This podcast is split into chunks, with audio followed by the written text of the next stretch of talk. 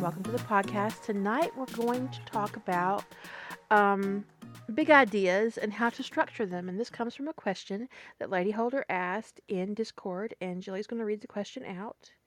And for those of you who are listening in the future, this podcast was recorded on March 25th, 2022, and there will be a summary of the question in the description of the podcast. Happy spring, everyone. Okay, the question is Can you tell me how you figured out when you have a super long story, if it's best in episodes or novel, and which do you prefer writing? Um, personally, I tend to split big projects up like that, like Sentinels of Atlantis. Um, depending on how I want to tell the story. Like if I'm going to have like what might have been is more of a novella series than anything else and it has a limited POV for the most part. I try to stick basically with John and Rodney with occasional outside perspectives for um balance. Um in Sentinels of Atlantis, I bounce all over the place with POV. And that works in an episode series. It would not work in a novel for me or a novella series where I feel like the POV would get diluted. But with a project like Sentinels of Atlantis, that that scope allowed me to focus on different points of view that I normally don't include in my work. So it was very helpful for me to have that um, perspective and that interest. It, it it it let me tell stories that I don't normally tell, even in Stargate. Yeah, um, because went with um what might have been whether that was a novel series or a novella series, it wouldn't change much except for the size, obviously, of each piece. Right. Um, it, it's and some of the some of the pieces are bigger or smaller than others, but hmm um, there definitely are um, sort of it, it's more serial in nature, sort of like um, more like the Eve Dallas books a little bit in nature.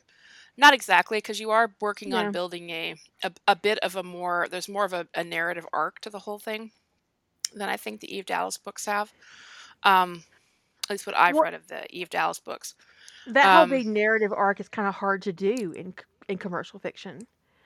yeah, Um, especially if you've got a huge, huge, uh, which hers is, when you've got a huge, and the thing is, she clearly intended if it took off for that to be a large serial, uh, what I'm sorry, a large series, because generally the idea with a series work is that they stand alone and that they probably can be read in any order, and you want that for something like the Eve Dallas or a TV show generally that somebody could pick it up and read it, and some things aren't going to make sense, but um, it won't be able to put the reader off completely.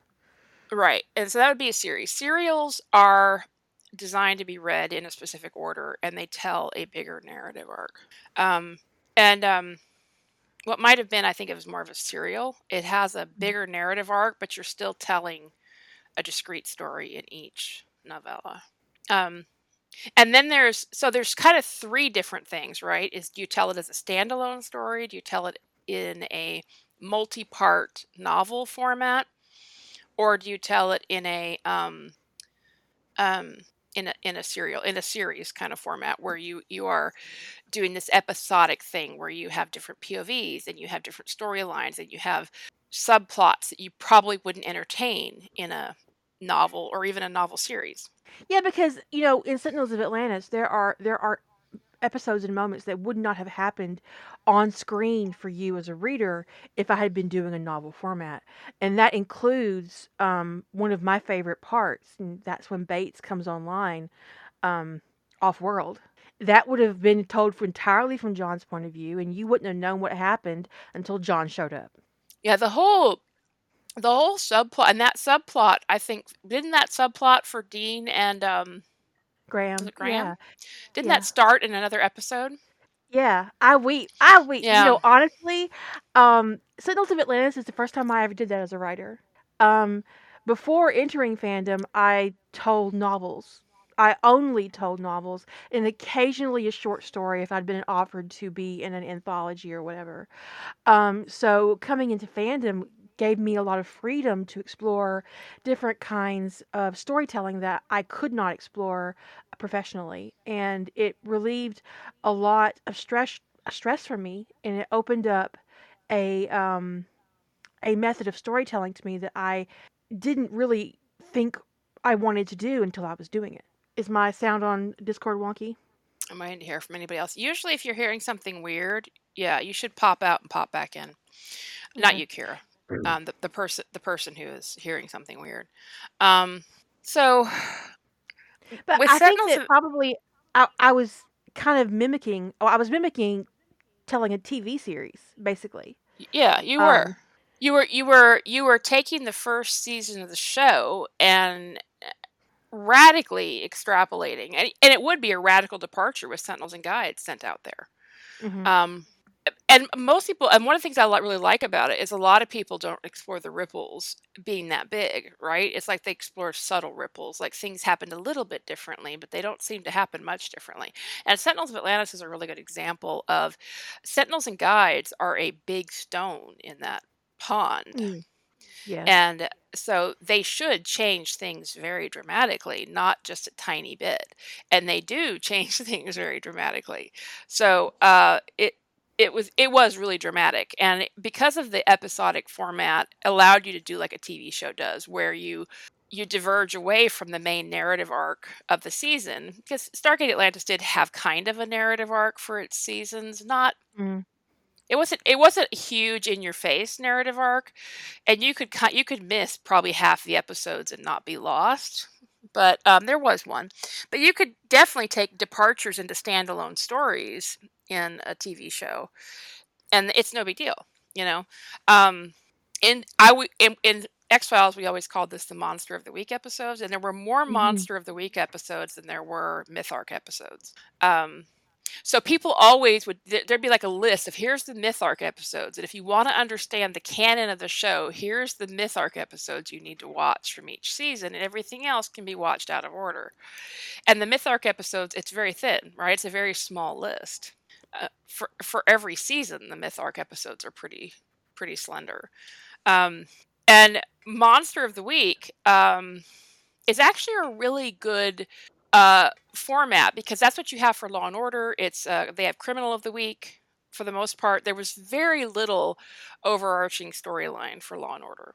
Very, very, very little. To the point that I think some people don't even realize that sometimes there was a little bit of a nar- and that narrative arc was usually about it wasn't about the storyline it was usually about a character arc sometimes a character would have an arc that would span a season but it was like blink and you miss it um But also, what was with what they had to do because they didn't have that overreaching arc most of the time is that if they were going to come back to something, you would get a little last time on moment where you would Right. see a previous scene from an episode so that you would get a refresher as a viewer on what happened like a year ago or yeah previously on or 10 years ago like there was a really interesting episode that featured Olivia where you saw different her getting hit by this particular event several different ways. Um as a young cop uh and like when she's first entering the special victims unit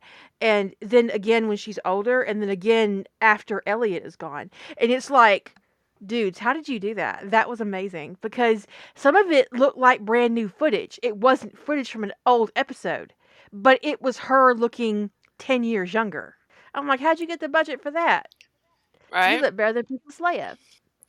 um and I, actually of all the shows for character arc uh svu and criminal intent had the most um character arc um I love is- Criminal Intent. I loved it. yeah uh but like the classic law and order had pretty much a little to no character arc i mean you had a little bit with that one um da who went like witness protection or something hmm um, that spanned a few episodes, but that was it. Basically, the entire format of the show was if you tune in this week and you miss the prior four episodes, you will not be lost. And they kind of, they kind of, you know, they were ride and die on that that that premise that you didn't have to catch up to watch it. Whereas some shows, it's like you step in to watch a show and you're like, I am so confused. Do I have to go back and watch this from the beginning? Yep, yep. And then yep, you go back to- you go back to the beginning of that season, you're like, do I have to go back to the beginning of the show? Yeah, yeah, you do. You can't just go back to the beginning of this season. You have to go back to the beginning of the show. and It's like, that's wow, how you end up binge watching five five seasons of a show on Netflix. right? if it's good, if it's if it's not so hot and you think I don't want to get in, I don't want to do this, then that's how you alienate your your viewers, and they're like, I don't want to do this. So, um, you can do that with uh, something that is more of a series um, as opposed to something that's serial, which is where you have those side stories that are completely independent or relatively independent of the main thing and throw them in there and it's part of the same universe and your your readers will go yes i love this um, and it's it's just a different thing so uh, if you have a big idea and you're trying to decide how you want to tell it so let's um, I think that you need to first figure out what your big events are. You yeah know, um, what is your beginning and your middle and your end for your series work? Uh, because Sentinels of Atlantis has that across the entire season, and it has it individually in each episode. Um, as far as the narrative arc goes, I had a I envisioned that miniature version of Atlantis leaving Earth in that last episode before I wrote the first episode, The Gathering. I already knew how that was going to end. I knew the ending scene of the search. Um, and I had to replot, but those two events stayed. I uh, but the, that's actually a really good point, Edie, because I did a series uh in episode format called Revenant, and it's currently on the Wild Hair Project. It's on the Wild Hair Project because I made a mistake because that's written in episode format and it should be a novel. i mean and sometimes you do you're kind of like that wasn't the way that wasn't the way to go to that um, And if I had not written it, if, if I had not written it on Rough Trade, you guys probably wouldn't have seen it for years. Because at that point, when I started writing on Rough Trade, I realized what I had done, and I was really deeply unhappy with the formatting that I had, that with the the structure. It, it just like ugh, I was I was just really disappointed in myself as a person and as a writer. well the only reason why it's on wild hair is because people wanted to write in the revenant verse and Right. And I wanted to when give that somebody original source material they could link to. I'm right still a little bitter about which that shit. which is how y'all wound up with uh, believer for evil author day was that uh, uh, somebody several people actually contacted me about writing in um, the believer verse and because i actually have blanket permission on my site for people to do that kind of thing although i've never had anybody try to do it with a story that i didn't have posted um, i was like oh well i felt like i should have it up somewhere Yeah. not that you know it really that really was i just felt like it needed to be up if people were going to be writing and posting in that verse and have something they could point back to and say this is where this concept came from um, not that they couldn't point to the first story tipping point but the development of the world building is really all in believer it's just that tipping Yeah. point is literally the tipping That's point the meat. That that's the meat. And that's something to consider as well when you're doing a novel series or a novella series or an episode series is where is the meat of your world building? Where are you developing your characters? Um but the first question I always ask myself is how many POVs do I need to tell this big giant ass story I want to tell?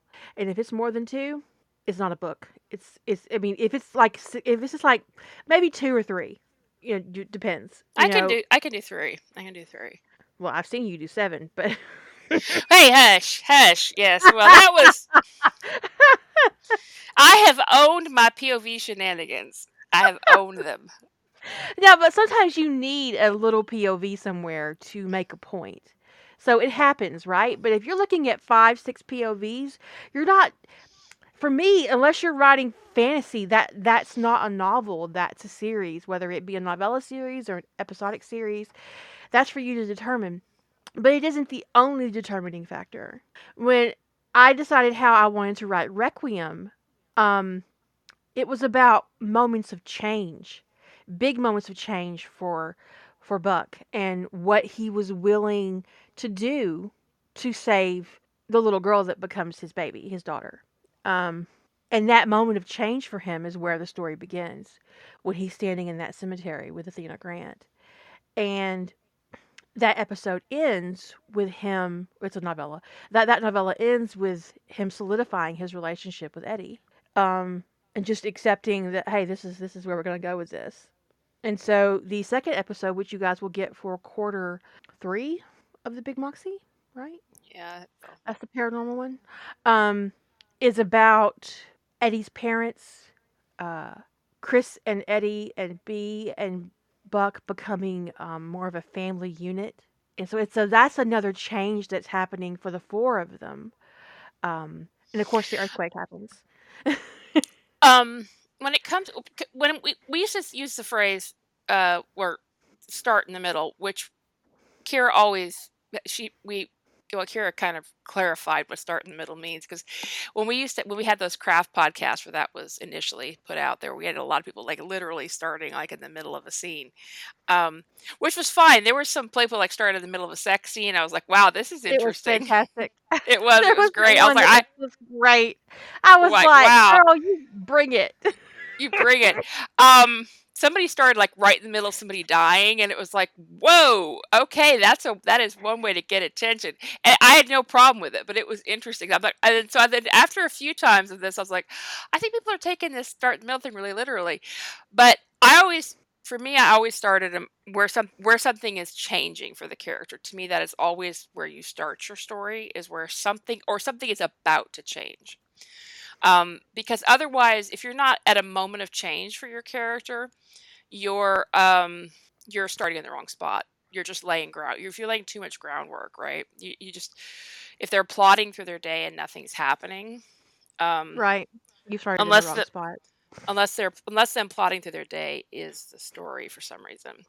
Um, but when I was writing um, my Quantum Bang last year, I had been writing something else um, initially, and after Buck Begins aired, I sat down. I said, "I'm gonna give myself a few days to work on an idea I had in my head for."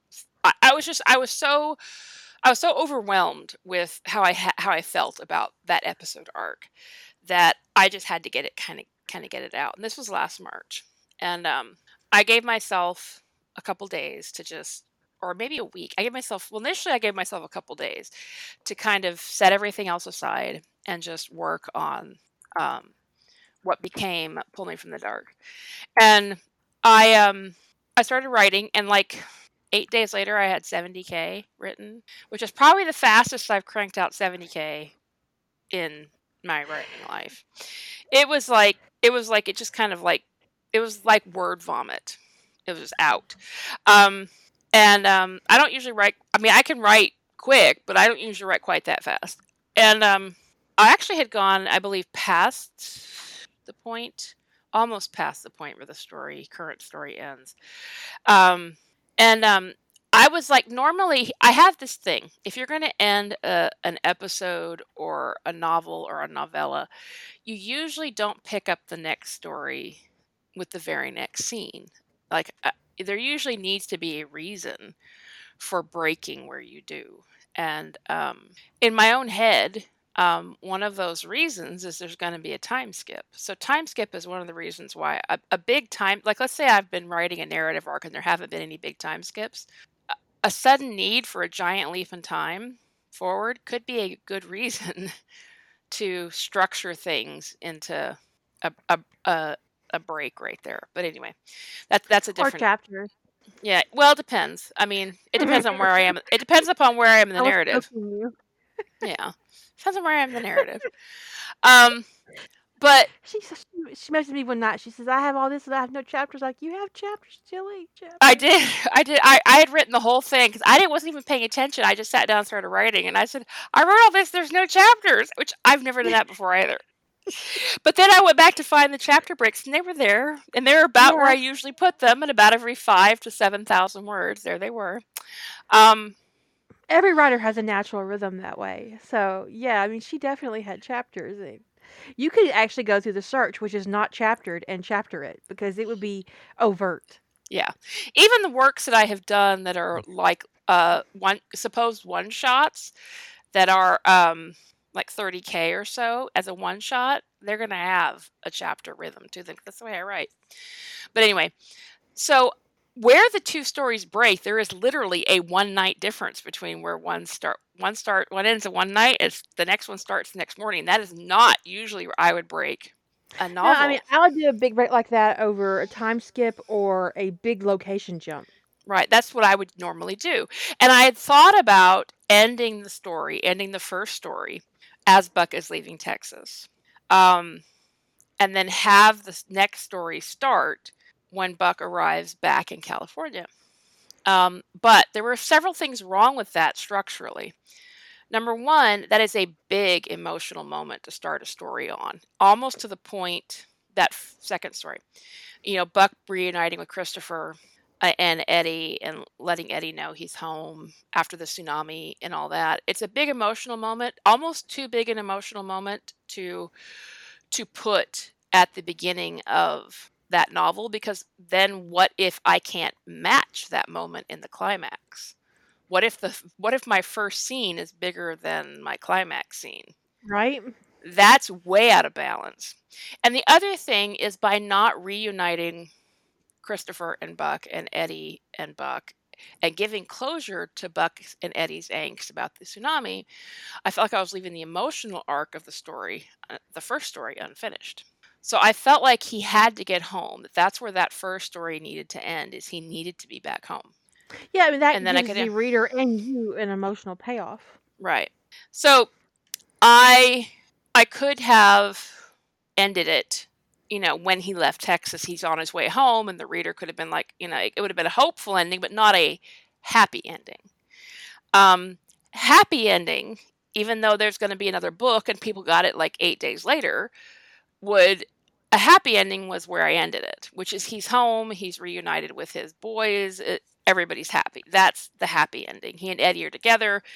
They've they had the impromptu kiss because Eddie lost all sense of himself and kissed Buck instead of Which hugged was- him. Honestly, that was one of the best moments for Eddie in that story because it was like he just immediately got over himself. It was just Right. like phone on the floor, Buck in my hands. right. and it was really good because he just like it was like this, oh fuck there you are And then You he's like, I'm, out s- wherever you can. he's like, I'm really sorry. I just meant to hug you. Buck's like, no, no, no, come back and kiss. It's okay. give me some more of that I want some more of that I'm but it was I'm just a all really great moment for Eddie because he was just like it was like a, a light uh, like it was like a switch flipped yeah. it was it was So I- I mean, the climax of the story was actually I felt like the the the uh the narrative climax was the whole tsunami thing, the TV show, blah blah blah. But yeah the kind of that emotional climax, giving the reader that closure climax thing, was Buck coming home. So I knew I needed to end the story there. But I knew how much story I had left to tell because originally when I sat when I sat down about and I because like I said I just started this started pouring out, you know. But I I did plot this about because I just started just to make some notes. But I did stop about five k in and start plotting yeah I um, mean, you know you know, as one does. And um I knew how much story I had left to tell. And I was like I got I got like some opinion. Um and I was like, I feel like I've got I feel like I'm only at the where I was with with Buck coming home. This is before I had decided to make two books. With Buck coming home, I felt like I was only at about the two thirds mark. And I'm like, uh this is narratively bad to keep going.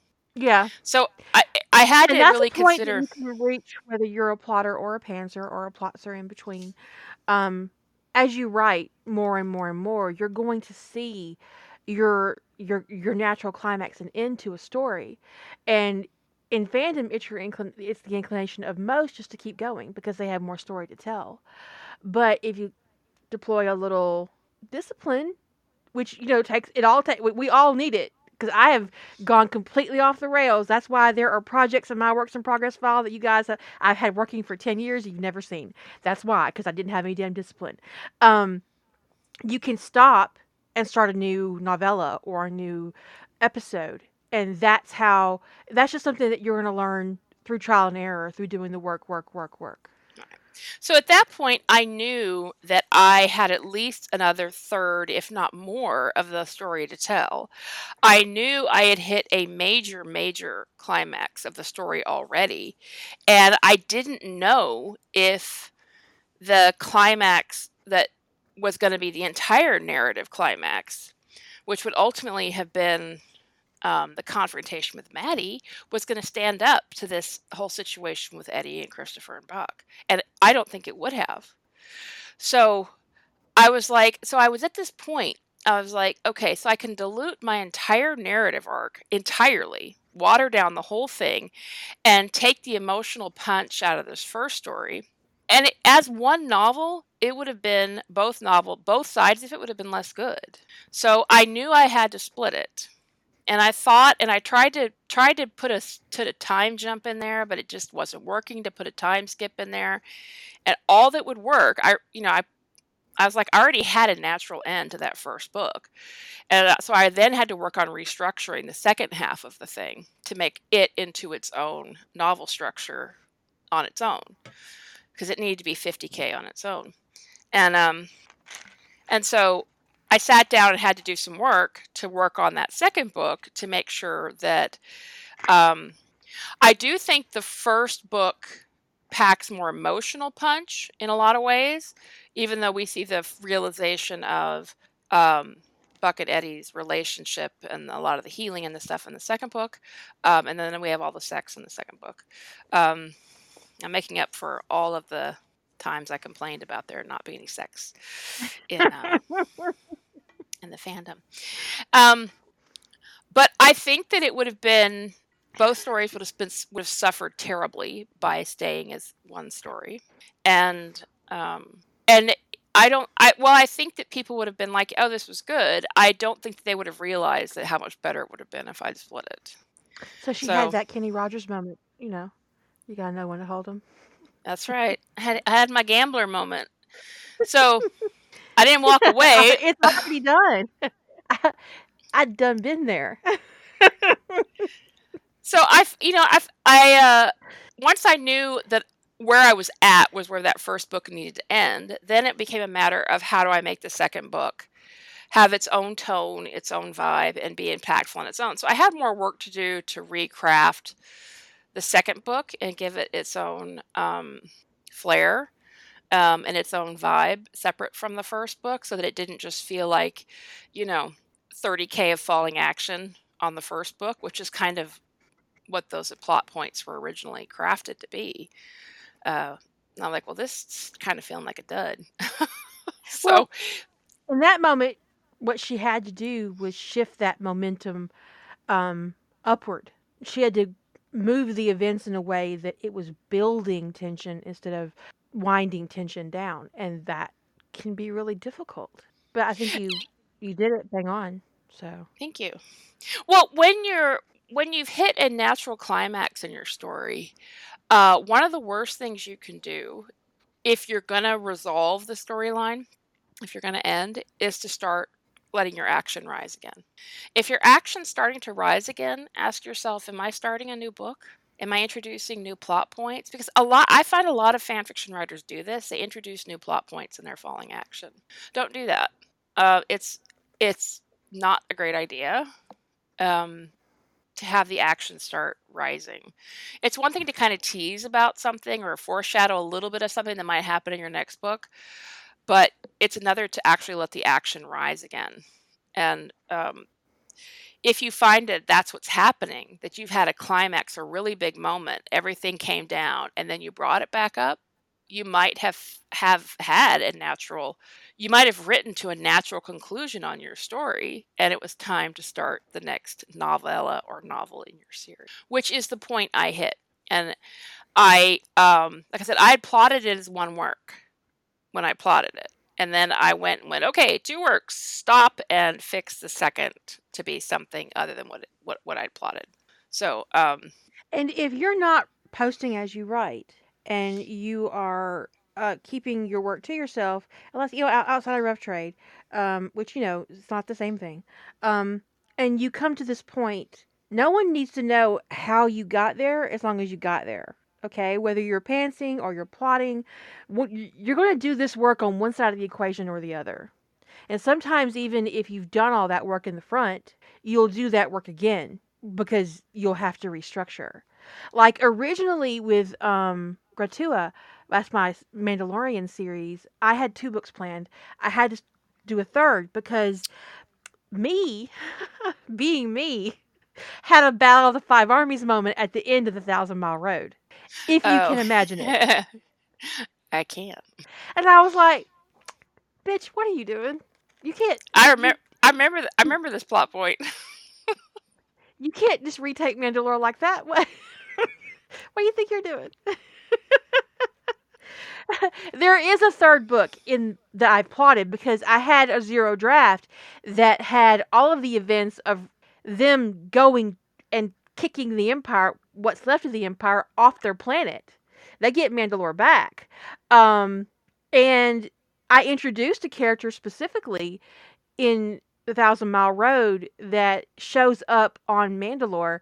Uh, she's a rebel. Kara calls her, connects with her about getting a spy link in a satellite above Mandalore. Well, this girl's bored and she's too smart for her own good. So she goes to Mandalore and plants herself amongst the Mandalorians on the planet. And so I have a, a, a small subplot with her and the Mandalorian leader who's on that planet right now that, that Din knows, whose name I've forgotten. Um, and finally, she admits that this um, this former rebel showed up and, and they kept her. so, um, yeah, and she keeps her the other way too. she's gonna she's gonna keep that one. so I had this kind of like this little subplot romance for those two for those two ladies, and I'm really pleased with it. Um, but I introduced her for that purpose in the narrative of the Thousand Mile Road. Um, uh, Kara didn't send her, but Kara's not mad that she's there, you know, because Kara's really pragmatic. Where Dan is like, you could have gotten killed. You don't. You you just a little rebel. You're a little computer geek. What were you thinking? What were you doing? Nice gun. Uh, but yeah, so I had that little subplot. So really, honestly, if I had finished my zero draft on Thousand Mile Road, it would have been around two hundred and ten thousand words, which honestly means that I zero drafted three books instead of two, and I recognized it when I came to the point where I was like, oh. That's my climax. I'm done. So, this is a pitfall that we all can fall into. Yes, Ketsu gets Kara's rebel uh, computer geek that called what I cast her. The casting for that particular re- rebel is Ruby Rose because I have a huge crush on her. So I'm gonna put her everywhere I can. Um, and um, she's the one that did the computer work for Kara's communica- um, communications satellite thing. Anyways, yeah, We do all have a a crush on Ruby Rose. Um, I mean, you know, she's gonna go to that planet as former rebel, sh- when, but when they get there, Ketsu's gonna be like, "This is my wife," you know, as one does. Marriage rights being private and all that. she did want a Mando of her own. She's gonna find out all about that helmet. Yeah, but she's yeah, gonna- so she's going she's gonna get one. So, whether you're a plotter or a pantser or somewhere in between, you're going to, in the structure of your works, as you continue to write more and more and more, recognize what you need to tell a story. And sometimes, no matter how much experience you've had, whether you've been writing for 30 years or 10 years or 5 years or 8 months, you're going to make a mistake on the structure. And your goal when you come across one of those mistakes is to regroup, overcome it, and make and, and find a solution that works for you. Because it's not about your successes; it's about how you handle your failures, uh, and that's true of any creative endeavor. Because honestly, I learn more from the mistakes that I make that way than I do the successes. Because I'm just building successes on previous successes that I know will work. So when I fail at something, this is me learning. Oh, okay, I see what I did there. Battle of the Five Armies. I see what I did. How am I going to fix it? And you got to ask yourself, Kira, did you mean to sabotage your Hobbit story? Or was it just an accident? I mean, honestly, I, I, I did ask myself that when I got to that zero, when I got to the zero draft part, and all I had left was the Battle of the Five Armies, and that's all I wrote for it. Um, that's literally it. That's one plot point. Battle of the Five Armies. It's the last plot point I have for Small Magic. And I asked myself, Okay, did you think you could do that? Or did you sabotage yourself so you don't have to finish this? I mean, what? Because I don't honestly remember. but there is a there is a thing there, right? Because I know that I I dread action scenes. I think I suck at them. I they take forever for me to write. Um, the precious few that I wrote in um, the Mandalorian series were really difficult for me. Uh, although I have to say, one of my favorite action scenes I've ever written was in A Better Man, and that's when Cara kills that guy for taking her baby. Uh, I was like, I was really proud of that, but um, it took a lot out of me. It took me a whole day to write like, like 2,000 words. It's ridiculous. It Yeah, yeah, it's. Superior knife work, absolutely. IG's really impressed. but I did approach that from a characterization point of view versus an acti like her physical actions were for me background to her thought processes and her emotional response to having this asshole take her kid, um, and her acceptance of of motherhood, um, kind of jumbled up in her and uh, left her feeling a little desperate and hurt and upset because she felt betrayed, even if she wasn't even outright saying it or thinking it, because she thought that her children were safe. She let her believe herself believe that they were safe in the covert when they were not. And this is a young woman who spent most of her formative years fighting the Empire. So only to be betrayed by them by the New Republic after the fact. Thank you, Miss Knotts. Zan is played by Ruby Rose in my Mandalorian fic. And Zan's gonna get her a Mandalorian in the third book. Yeah, she deserves a Mandalorian. She deserves as many Mandalorians Hot. as she wants. Hot She can have a whole ga- She can have a whole gaggle. And and a Wookiee or two. there are a lot of Wookiees on that planet. I uh but figuring out for yourself that where your beginnings and your ends are is just a skill that you're going to develop um no matter how you approach your craft. Like it isn't, you know, how you get there creatively uh is important to your process. It's not so much important to the reader. The reader doesn't care how you get it done as long as you get it done. Right? And so it's and honestly, let's talk about this too. Readers are greedy. Readers are in fan eh, honestly just readers across the board are greedy. They want more, more, more, more. And uh, in fandom, quality takes a back seat to that. They'd rather have 500k of mediocre than 50k of awesome. And it's not good for you as a writer to invest in that kind of mentality. It's just not um, conducive to good writing hygiene. I mean, it's it it teaches you terribly bad habits, and the next thing you know, you're sitting on you're you're on you're on AO3 and you've got a 500k epic in there, and really you have like eight or nine novels that you've written or novellas that you've written that you smushed all together, and you're acting like it's one big book, and it's a big fucking hot mess. Yeah. And people will think that that's somehow better or they will what they're what they what they're saying is better is that the the more words is better. Because if I had made the so far series into one book as it is, if I'd put those two together, it would not have been better. It would have just been more. They needed to be separate. It was two separate pieces.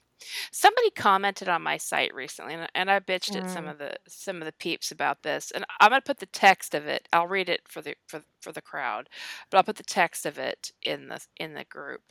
Um, I'm I'm not gonna do this use a screenshot because it had the person's uh, name on it.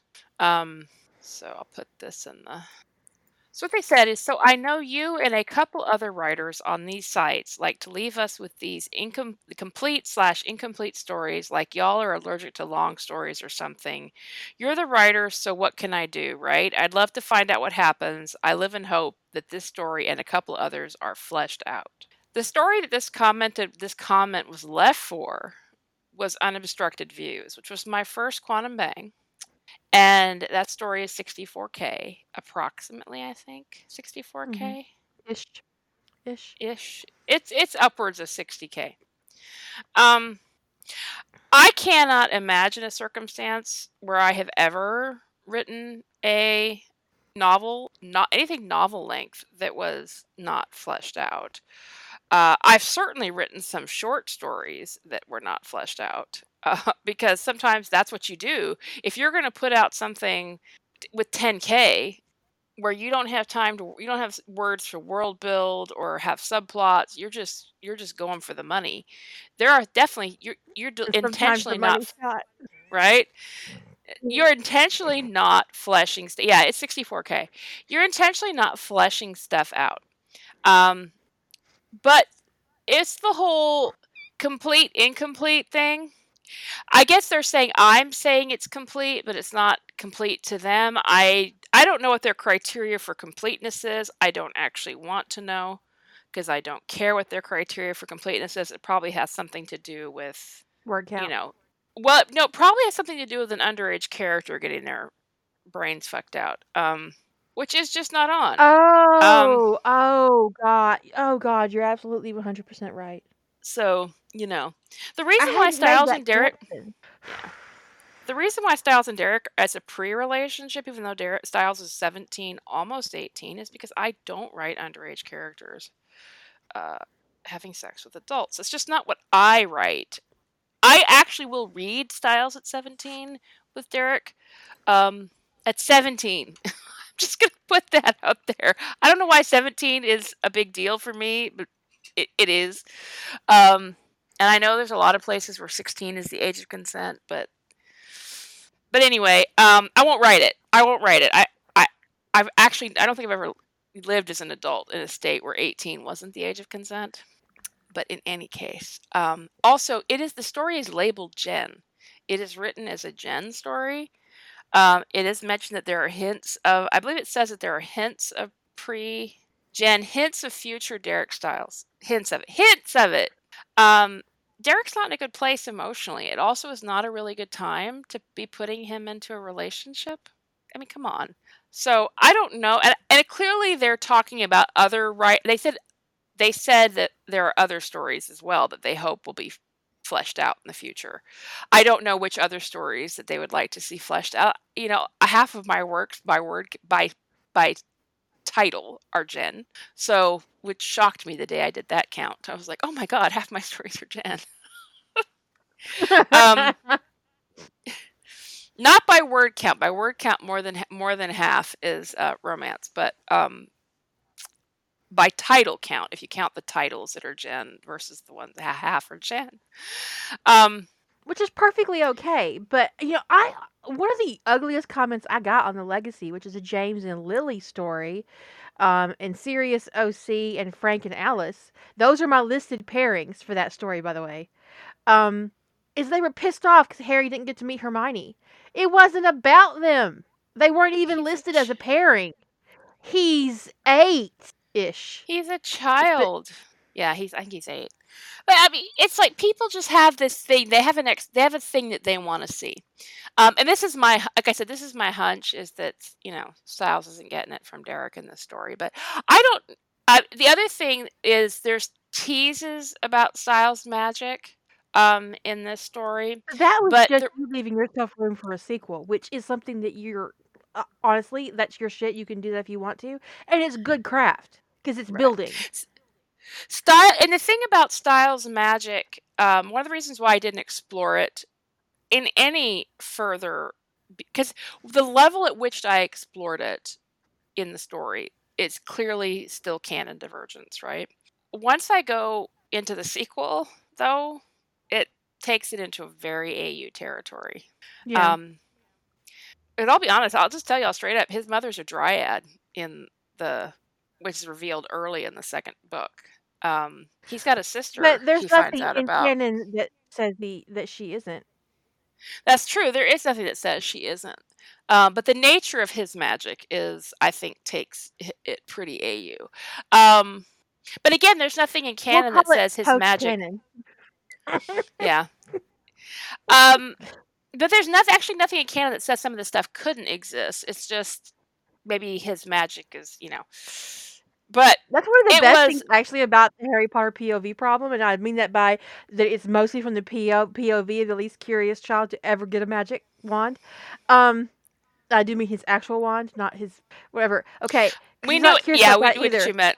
Because Clearly. literally you can do practically anything uh, uh, uh, across the board and and just using the books because Harry's so damn uninterested in the world around him that it could actually be canon and you wouldn't know it. well, honestly, Harry didn't notice that Blaise Zabini was a boy. so let's just get that out there. Right? Thanks, Harry. we could have used that information. but so a lot of times if canon is not well developed, it gives you a lot of room as a writer. Um but back to the question, um beyond like how many POVs do I need to tell this story?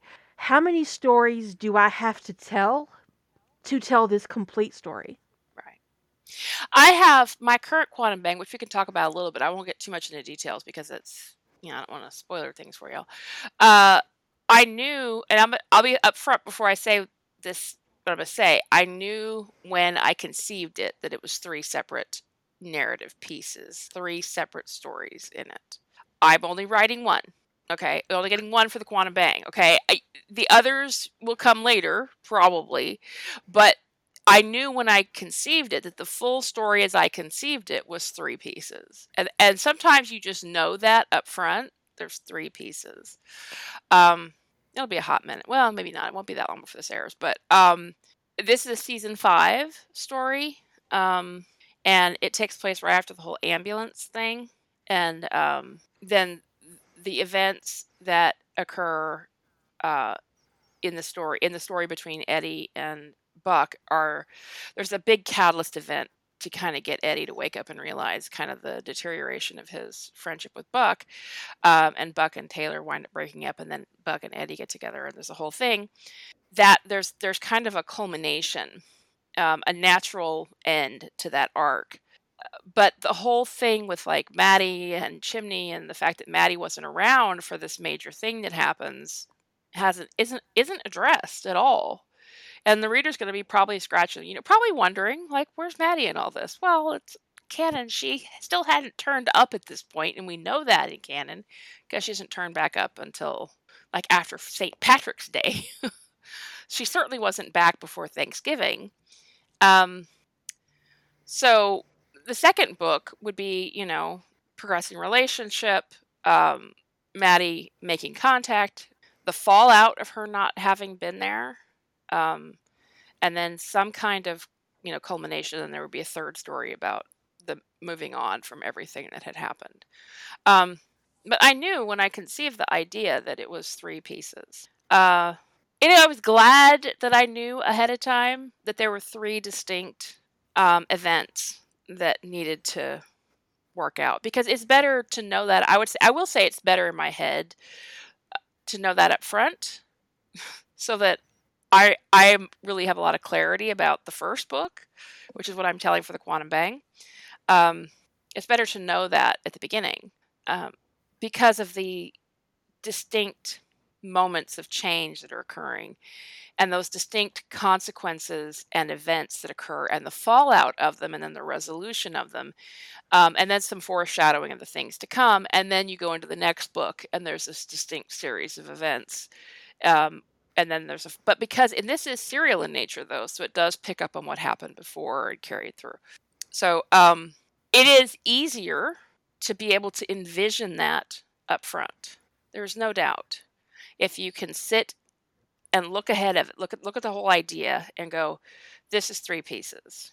Um but sometimes you look at an idea that ability to see that from experience from yes. because she's done this before not particularly this particular story before but other stories like it. Uh Jilly excels exploring um, a character's journey so she sees the journey happening and she sees how that journey should spread out over her narrative. And being able to do that about her own work being that kind of self-reflective comes from writing a lot because that's really when it comes down to your craft that's the way you learn and that's the way you grow. Um, the, and, and the sometimes, and the ugly. And sometimes I still still tip head first into a problem. Um, but usually when it comes to character arc, I typically see the major movement in a character arc much quicker than I see the major problems in a plot arc. Uh, and that's just a function of the way I write and the way I think about writing. So, like if I'm contemplating a really complicated time travel idea, sometimes I will need to really sound that out out loud with somebody to wrap my head around it because it doesn't lay out in my brain as clearly as say I do fine with some degree of but I mean obviously I plot. I mean like I'm plotting quite a complicated fusion AU for the next four challenges coming up, and so that's not a problem. But when something spans like a complicated mechanism that I have plotting mechanism I haven't dealt with a lot, like time travel because I haven't written it much, um, I have to flex. I have to flex those creative muscles to be able to figure it out. So it's like, uh, can we talk this through? Can I talk it out loud and kind of sound it out? And how does this work? And then sometimes I still kind of will stumble and smack myself in the face. And um, and sometimes I have a lot of clarity around my own process in the plot, but it's because there's elements that are less familiar in my process when I'm doing that. When I'm when I'm knee deep in a in a style of writing or plotting process that I'm very familiar with, I will usually see these problems more ahead of time. Um, but sometimes I still trip into it and I'll go, "Oh, look at that." I I just a lot of times because I am a more of an event-driven writer than a character-driven writer, that I will if I'm stumbling in the events, I'm not likely to um, fail to notice it. But if I'm stumbling in the characterization, I will often blame pace. it's just my pace is off. no, your characterization sucks right now, honey.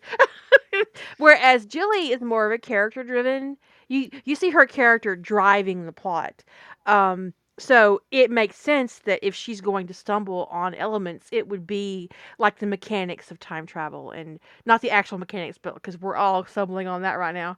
Um, please don't figure it out. We we can't be trusted with that. Um, I mean, as a species, not as an individual, but as a species, humanity cannot be trusted with time travel. Um, I can see her getting wrapped around the axle about the events uh, um, in a time travel plot because her characters are driving her narrative like 99% of the time, which is just that's part of her uh, her author voice. Um, but so we all have our moments, right? And it's how we accept those and manage them that's the important part. Right. And knowing and you you learn your process and you go, "Oh, okay, I've got a problem here." But the thing is, one of the things I think is the most important is when you're whether you figure this stuff out in advance or whether you stumble and you've got a problem and you go, "I've got a problem," is to listen to that voice that says something's up. Um, there are a few authors I know who are plotters who well like they put something on hold and they go something isn't working i don't know what and they'll percolate on it and they go back and read it and go i still don't know what's going on and then they'll go okay i need an alpha read i need some help from somebody and they'll get an alpha read alpha reader come in go look at it and go okay this is what i see and then they go oh yes okay that is it and sometimes you just need that outside point of view um, because being a plotter does not negate these problems happening to you but when you are, if you are a pantser and you are writing and you feel like you've hit a big moment in your story, you feel like you've hit the emotional climax of the story, but in your head, you feel like you're only halfway there, stop and think. You have probably got two books. I mean, that's probably an indication that you need to consider crafting a, a multiple part arc because it's not a guarantee. Sometimes there are a little there's like a mini climax before you have the big climax and the bigger the, the novel is the bigger the story is the more mini climaxes you can kind of have the kind of the kind of like a big moment and then you either have like a little plateau or a little bit of falling action and you rise again. You do that too much and it starts to feel like uh, a teeter totter um maybe it could start to, could start to feel like edging yeah yeah you I will tell you guys a story. I was reading something on AO3. I'm not gonna say what it was, but I kept getting. It was a series of unfortunate events that meant my two characters that were that I felt like should have met like in chapter three had not not met by chapter eight, and I was like, okay, fuck you, I'm done. I'm done. I'm hundred percent done. This is uh, I didn't agree to this. I need a safe word because I've definitely felt like I was being edged against my will. it was just like I'm done. She's and like, every time I, "I see want story out." Now, I double bird my monitor because I'm still pissed. And for all I know, they could have actually met the recently posted chapter, but I'm not reading it. I'm not bitter or anything about it though. She's not. This is why you should read Works in Progress too. So it, you don't want your audience to get that feel like you're just bouncing them around.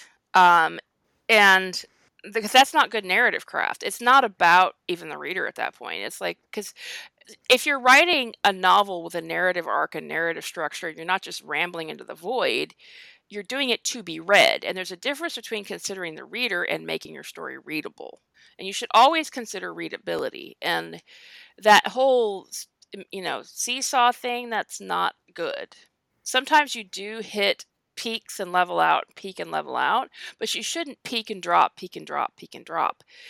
That's falling action and then rising action and falling action and rising action and that isn't good because what happens if you hit the biggest emotional peak maybe not the biggest action peak and this is a disconnect sometimes. What if the biggest emotional moment was in the first third of your story and the action climax is in the last third which is where it should be the climax of your story but it's a dud because your emotional climax was in the first third so when you when you hit a moment when you feel like you had a really big emotional moment in your story and you're about to keep writing on your next plot point, the next thing in your head, stop and consider there's something your brain is trying to tell you something. It could be that your emotional moment is in the wrong place. That's something to consider as well. Um, you could be rushing the characterization a little bit, or you're rushing the emotional content, um, or you've got more than one story and Yeah. you've reached the end of one and you're, and, and you're ready for another. Because and that could sometimes people inadvertently rush an emotional moment and maybe you need to move that to later in the story. If it can't be moved, I had this conversation with somebody once where the premature emotional is emotionalation. Um I've had had that conversation with somebody where that it made no sense to move this big emotional moment to later in the story, but it was too big for that early in the narrative structure. So they needed to break into sm- into like a series of short stories, like series of 10, 15k stories. Otherwise, they had the peak of this like novel in the first 15k. Do you have any idea what a weird letdown? I mean, think about it. Your emotional climax for your story is in the first three chapters. It's you may not it, it may not sound weird to some people, but that is actually incredibly jarring to a reader. The whole story after that point is going to feel flat and like a dud. But And they if might they not had even know why. right, They might not even recognize why they're bored with you, but they're bored with you.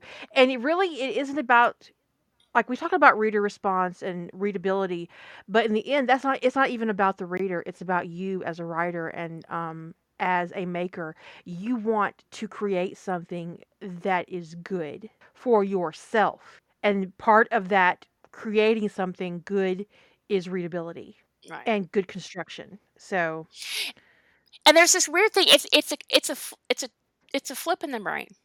So if somebody says the end, they give you the falling action and they go the end on that big emotional moment and you're like, "Oh, that was so good." And then there's another story and you like, "Oh, good." Uh, it's like you have this letdown. You kind of have this, "Oh, okay." Your kind of heart your beats a little bit faster and you're like, "Oh, okay. That was great." And you you make your comment, you make your kudos and then you go, "Oh, there's another story." And then you start over again and you you bring your expectation back down to zero and you go, "Let's go." And you start the journey again. And that is completely different. Right? And that is a completely different vibe for the reader to be in, headspace to be in, even if it was literally them just clicking next work in series. It is that switch, that flip in the head can happen super fast. This is a new part of the story. It's also good for you as the the writer. It gives you because not only does your reader need a break at that moment, you do too.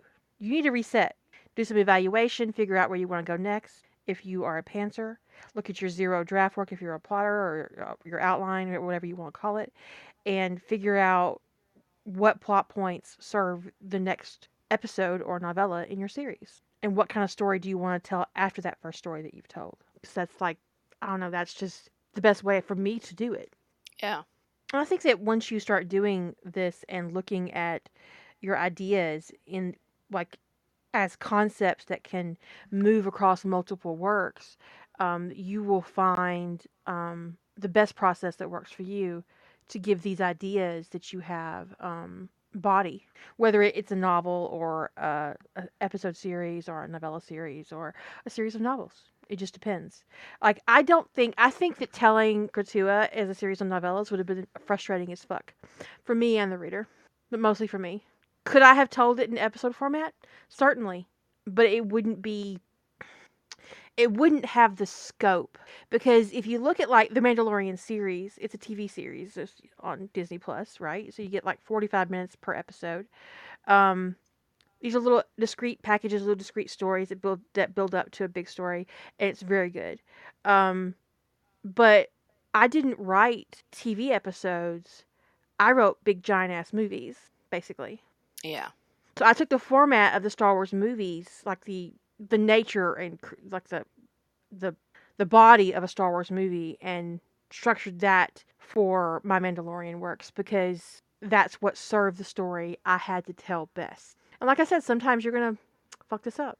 Sometimes you're gonna get it wrong, and that's perfectly okay. Failure is not only an option; it is an, it is an acceptable circumstance. it happens. Is it pleasant? No, but it happens. There's a um the other part other part of the question is like uh let me see how the question was. I don't know if it's best in episodes or novels. I think we kind of covered the epi- best is, is it best in episodes or novels thing, but the best is a little bit about how you want to tell the story more than anything. Um, but also, Kira said, how many points of view do you need? If I was writing a big zombie apocalypse thing, where let's say I had four or five groups converging on one point, um, like let's say I had the people in LA and people in DC and people in Texas and people in Wyoming. And they're all trying to get to Colorado. And there's people in Colorado. And I needed to write what was going on with all of those people. I would probably tell that episodically. That way I could focus on individual storylines. No more than two storylines per episode. Um, I'd probably have a, a main character in each region. Yeah, definitely. I would have one POV character, maybe two if I had like a central, like if my main fandom was Stargate Atlantis, right? I might have two POV characters for Stargate Atlantis. But if I, you know, if I then had a 911 and a 911 Lone Star and a NCIS and a Criminal Minds and a I would pick one POV character for each. And I think we've used this example before. Probably why it came mm-hmm. to mind easily. Um, pick one POV character, but but one thing is if you are doing it episodically, you can then have potentially do two two two POVs. Like if you're doing, but like I would do everybody in DC together. So if I had the NCIS cast and the Criminal Minds cast, I would probably have one POV for NCIS people and one POV for the Criminal Minds people. They meet up on the way out of town and they go together. Um, and then you've got um, maybe you've got the LA people, you've got the guy from Deputy and the guys from 911, and I would use that.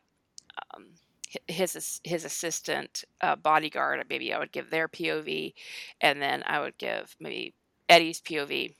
That'd be my POV for the LA group, and, and that's kind of the way I would like approach how I would handle my POV.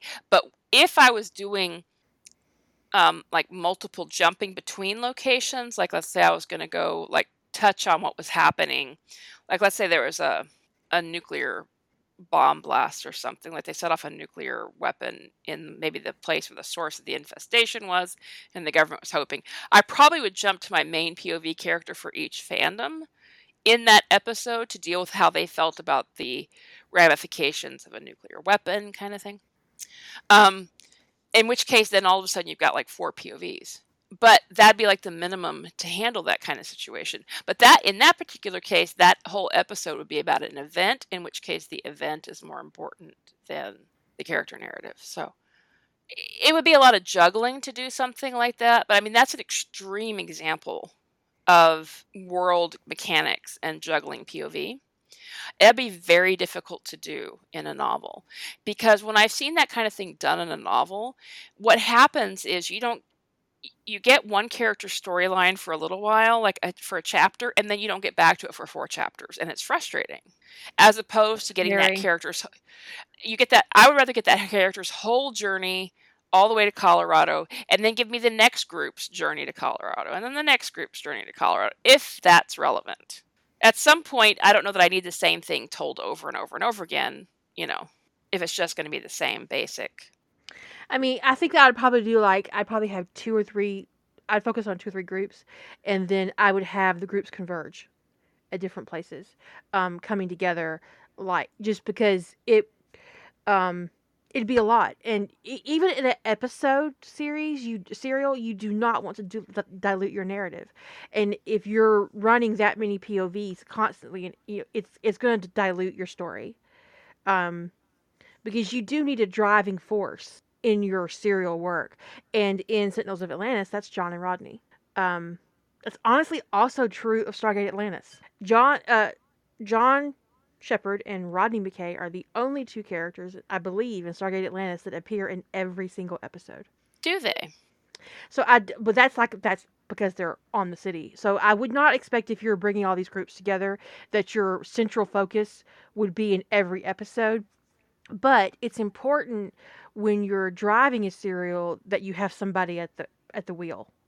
Someone that your audience and that you as a writer can deeply invest in their story and all of these other people coming at them or with them are highlighting and adding to the story and to your character's journey. So that's how I would that's that's how I approach a serial or a series. Yeah. I mean, it becomes like some ideas you know they're they're big. Um, now, some ideas you can choose to approach big, or you can choose to cut all the extraneous stuff off and approach it small. Um, and that's a choice um, that you so have. John to... Rodney and Teyla are in all in all nine episodes. See, I thought she took some off because of her pregnancy. I really thought she did too. Because when she was kidnapped, there were some episodes that I didn't think she was in. They they might have filmed them before she got too pregnant to do it. Okay. Yeah, but again, it could have been a case of where you know they they filmed her um, before. Yeah, um, the actress that played Teyla got pregnant during the course of the show, um, and there were um, they were during the filming she gave birth. So uh, there came a point when she would have been too pregnant to be on production ends, and of course there'd been her postpartum. So i guess if she is in all the episodes even briefly it's because they filmed her in advance which makes sense. And it's a smart thing to do. Other shows could take an, um, that on board as a lesson. Right take note please. Um, um, as to which i like writing more um, I will say the only thing I don't like, because I have reasons for liking novella series or short story series or episode series, you know, um, the only thing I really don't like writing, it's not a matter of don't like writing it. Um, I don't like it writing an epic, which for me is anything over like 100k in the genres I write in, which I've got definitely got there close to there. I think I want to say Century is pretty darn close to that. Um, and a lot of the issue isn't the writing, it's the finishing is a beast. It's a beast. Century was basically written, but for one scene and some stuff I had to take out. You know, I had to take this something out and then figure out what to put in its place. And but that was basically done for a long time. I mean, I don't want to. It would be embarrassing to admit to you guys how long that was basically complete. Um, 104k. Thank you, Starlight. Um, so that was basically complete for a really, really long time, except for some bits and bobs. And I it, it was the editing, the finishing, the making sure it was coherent. It was, it's such a bear that it's not the writing part that's unpleasant. Um, it, it just it just it's not it's not it's not fun. It's not fun in the in the in the complete end to end execution of it all. Um, Emergence is huge. Emergence is really different. Um, uh, that was the only thing I had in process really at the time. Uh, I would def Emergence is is massive. It's it's like 212, so it's it's bigger than anything else on my site. I think the next biggest thing is Journey Home, which I think is like 126. But Journey Home was a beast too. Um, I think my biggest work on my site is probably Darkly Loyal.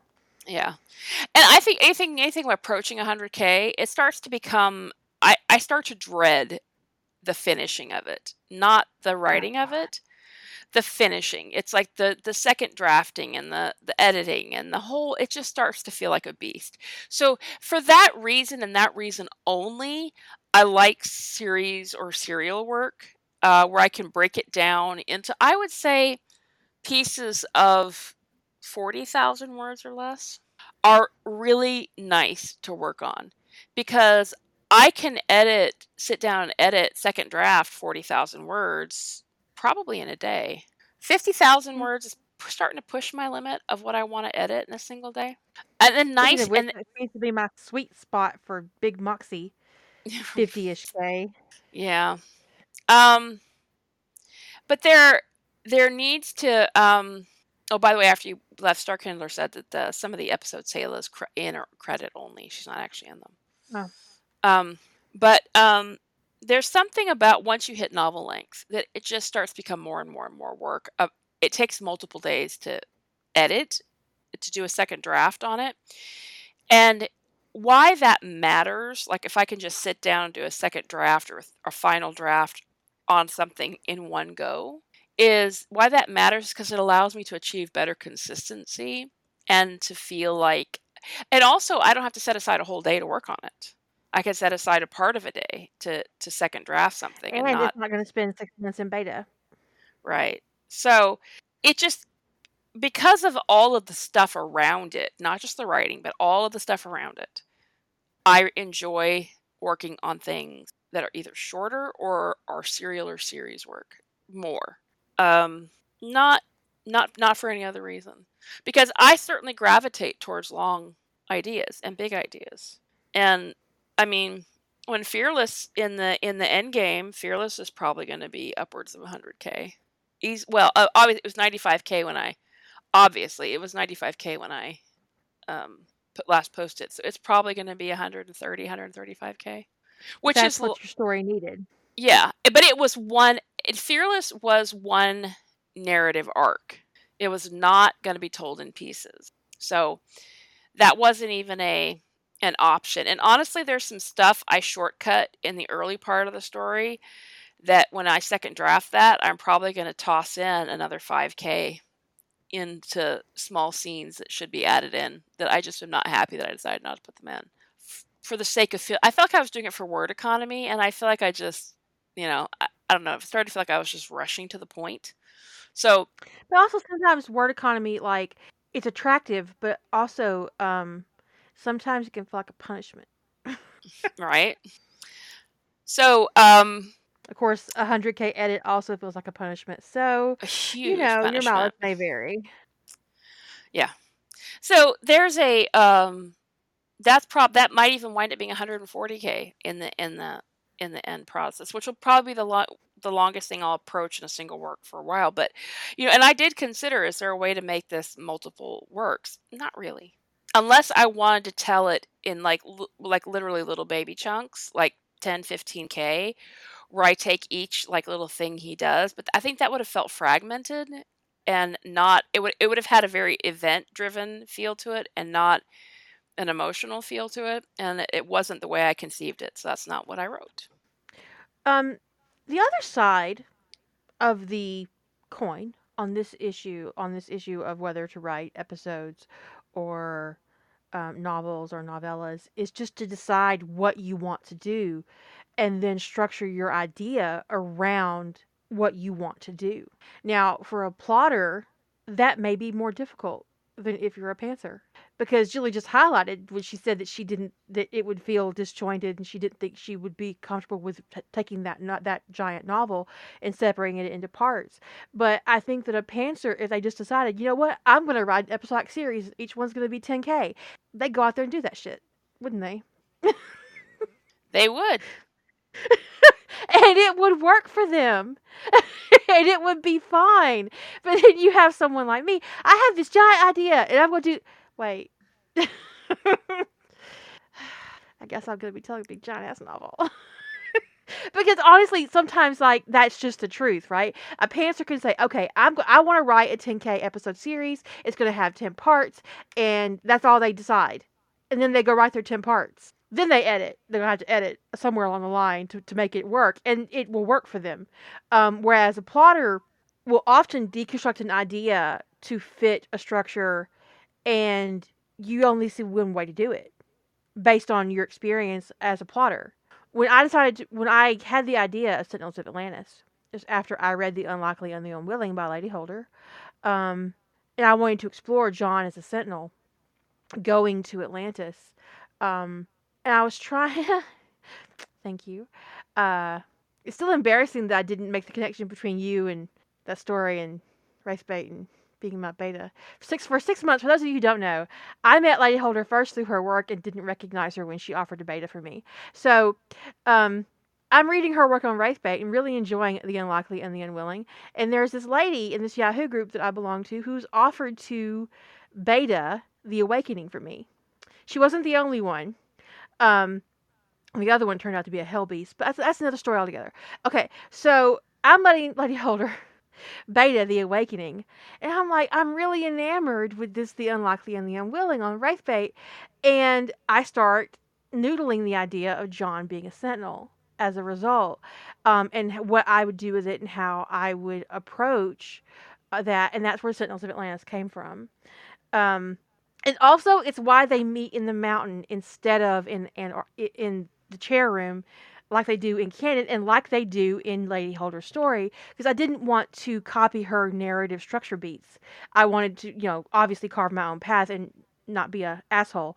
Um, which is why they meet in the mountain in Sentinels of Atlantis. Um, but just to give myself a different jumping point so I wouldn't be stepping on her toes as a writer. And that's what you do when you look at somebody's idea and you know what, this is really interesting and I kind of like your concept. I'm going to go play with it. You don't take their plot with you when you go. you need to write your own plot. okay? Okay. Um so like 6 months passed and then one day I realized that Lady Holder my beta was also that writer on Wraithbait who wrote who wrote The Unlikely and the Unwilling. I'm gonna tell you that happened. I don't often look at author names when I'm reading. And that was especially difficult on Wraithbait. Because the title would be big and the author name would be tiny. It just became inconsequential to me. I so just wouldn't even notice. Thanks. Genetics. It took me like, I don't know, the better part of a decade to actually admit that to her. So I had no idea who you were. Uh, really? here's my beta. no.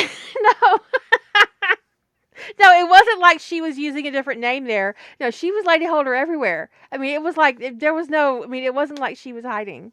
She was not subtle at all. Um, but yeah, so when I conceived Sentinels of Atlantis, I saw the overall part. And I saw my ending kind of looming. Okay, there's my ending. How do I get there? What characters do I need to get there? And I'm already writing what might have been. Um, so I had all these characters that I was developing, and you know, I had Matthew Sheppard, and I, um, I was playing with Patrick Sheppard as a character, and um, it just it it all came together that way. Um, and when I realized how big the idea was, I knew I couldn't tell it in a no- in a novel, maybe several novels but that didn't feel like it would be complete that way, and so I took apart the first season of Stargate Atlantis. Um, and structured the Sentinels of Atlantis to kind of mimic that structure. And that was the result. Not a bad result. Not a bad result at all. Except for that horrible, horrible data loss. Oh God, let's not talk about it. The beauty of Fibro is I no longer actively remember those stories that I lost. So there's that. I think I estimated once that I lost upwards of 700,000 words of, of writing. Was that hard drive failure? Both original and fan fiction? That's just, God, my brain just, I, I can't even deal with it. I can't even deal with it, dude. Uh, no, it couldn't not. I paid close to five hundred dollars having that hard drive investigated. I sent it off and had it dissected in a clean lab, in a clean room, with a dude in a lab coat, in a mask.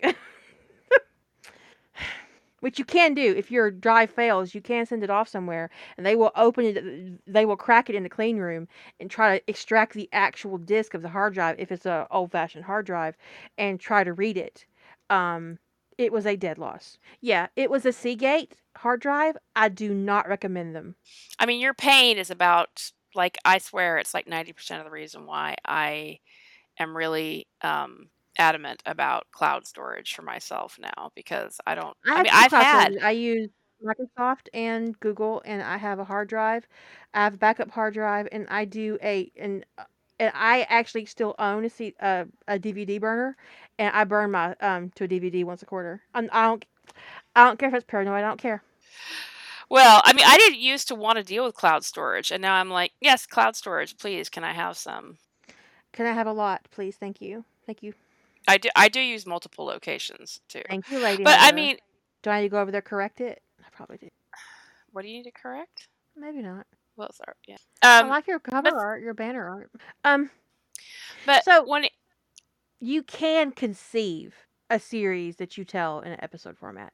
If you go into it even as a plotter, as or as a pantser, as a plotter, you can say, okay, I want to write an episode series. That's the other side. Like if you don't have a big idea, you can cultivate a big idea. yeah, because there there's sometimes somebody it is this weird thing. Is there sometimes I hear somebody's idea and I go, holy crap, that's a huge idea. And I would go, I, I would need 100K to tell that story. And it's because of the way I envision that kind of story would need to be told. But it's not necessarily the way they envision how that story would be told. So, because I can see the subplots and the character development, the character arc, and da da da da. But that may not be the kind of development that that they see because they may not see the same narrative beats, or they may not see the same subplot potential, or they may just want to get to the point rather than, you know, have uh, other they may not want to have all this external pressure on the characters and uh, maybe i would put a lot of external pressure on the characters to build tension. It's all a matter of uh, what kind of story you want to tell. So the idea in and of itself some ideas inherently have length and some like somebody presents an idea and it's taking them just to describe the idea. It's taking them like 10 minutes and a, two page synopsis you're like yeah that's going to take some words.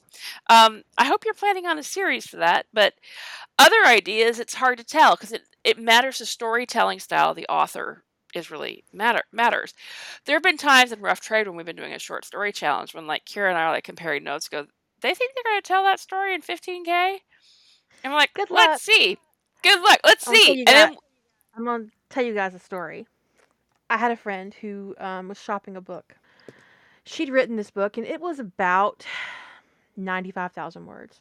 Pretty long, actually, for a romance novel in the market at the time.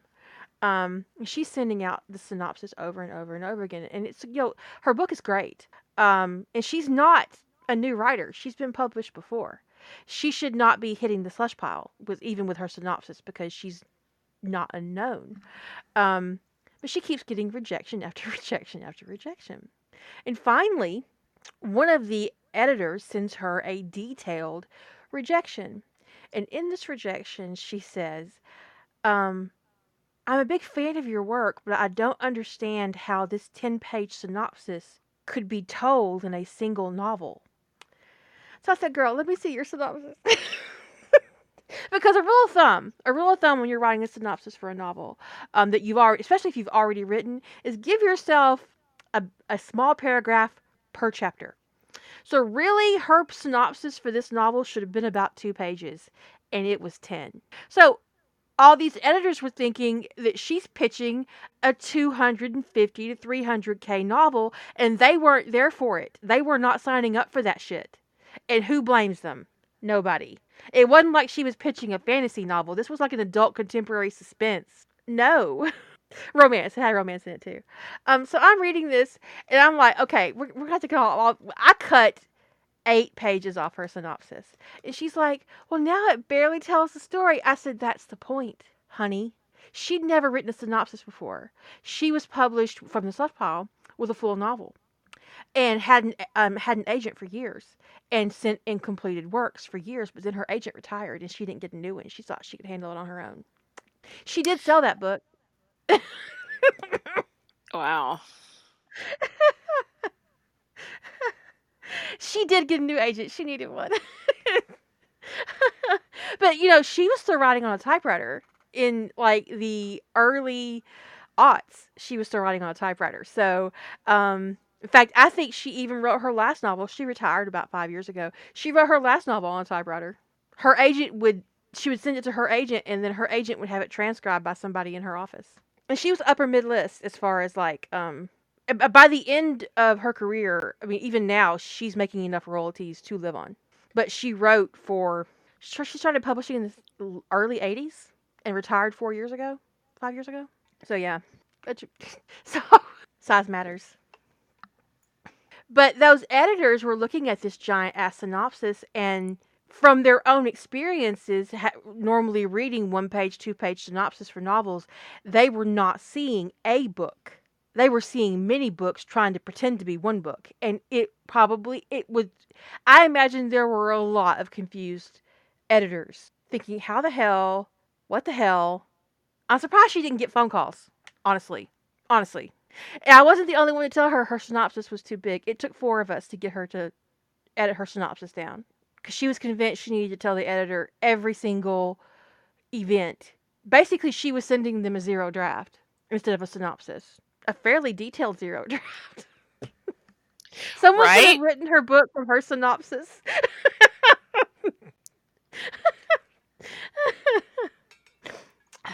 very nice lady, though. Very sweet. Very talented. Southern Gothic tone to her voice, anyway. Her author voice was had a Southern Gothic feel. It was lovely. But um, yeah. So sometimes we'll look at projects on RT and thinking, you know, it would take me two hundred thousand words to write that. I know. It's just like, uh, I, wait, what? It's like, wow, you're. And then sometimes somebody approaches it, and there are times somebody approaches it in a different way than I would, and um, and Mind um, blown. Yeah, and I'm like, I'm like, wow, okay. I'm like, that's, and I love that because it's like that was great. It was, it was, it was different. It was, it was, and they got in in that 15, 20 k or whatever. Especially when we were doing boot camp and we were really focusing on short story, short story format. Mhm. And then there'd be other times people would just a surprise. right, and then there'd be other times where people would be that you get an author note like halfway through going, "This is gonna be much longer than I expected," and I was like, "No, duh." we saw that coming. But again, that kind of estimation comes from experience. And sometimes we get it wrong, even about our own work. I mean, I went in, I when I looked at Unleash Your Demons, I thought 110 to 130K. I think I hit around 114, 120. Someone's going to look it up for me and get me wrong. Um, so when and the Mandalorian two books they're around that too, 98 to 110, 120k. That se- that seemed to be my sweet spot for for that particular for basically I think for science fiction that could be my sweet spot. Um, my quantum bang for this year is shorter. It's 87. We, we, we we looked it up the other night. Or something like that, yeah.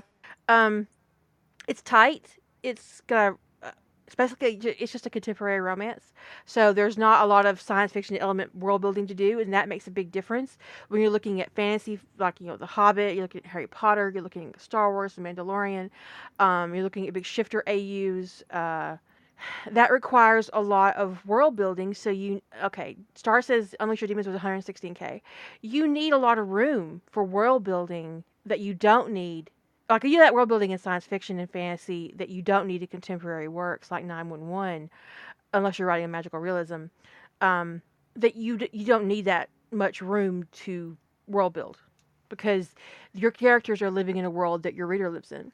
They know what your characters are moving around in. They know what fire trucks look like. They know um, police work. They just they they have this foundation that you don't have to explain but my goal with a better man which was 99k thank you star um, was to create a story that someone who'd never watched the mandalorian could read and enjoy And I got two.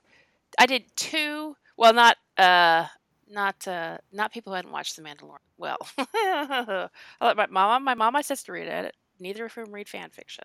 So two people who don't read fan fiction both read it, and then there was my mom who apparently can't remember The Mandalorian. So, and they both really really enjoyed it. So you also got the test. People who don't read fan fiction really liked it.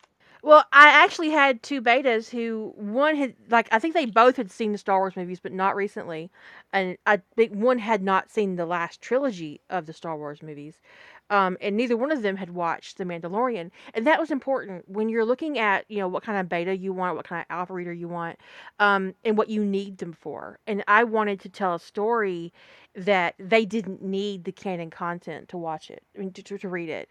Um, so having someone who never watched The Mandalorian um, was super important to me because it told me whether or not I was getting the story, well, whether or not I was getting the story done and making the characters live. And so, and thank you um, for, that, for those of you who commenting in the chat. It's just that's the kind of thing that when you're finishing up a project like that, you have to think about. Yeah, I did. I, I put that awful, terrible name in the third draft of the Thousand Mile Road because I had named him before he ever got named on the show, and I will never, ever, ever use that name in, in a fic. He will always be Draw, and fuck all y'all who think otherwise. right? um, Miss Knots, I I highly recommend that you watch The Mandalorian. It is really fucking good. The pace is amazing, the characterization is interesting, his journey is awesome, and that is the cutest fucking puppet to ever be made.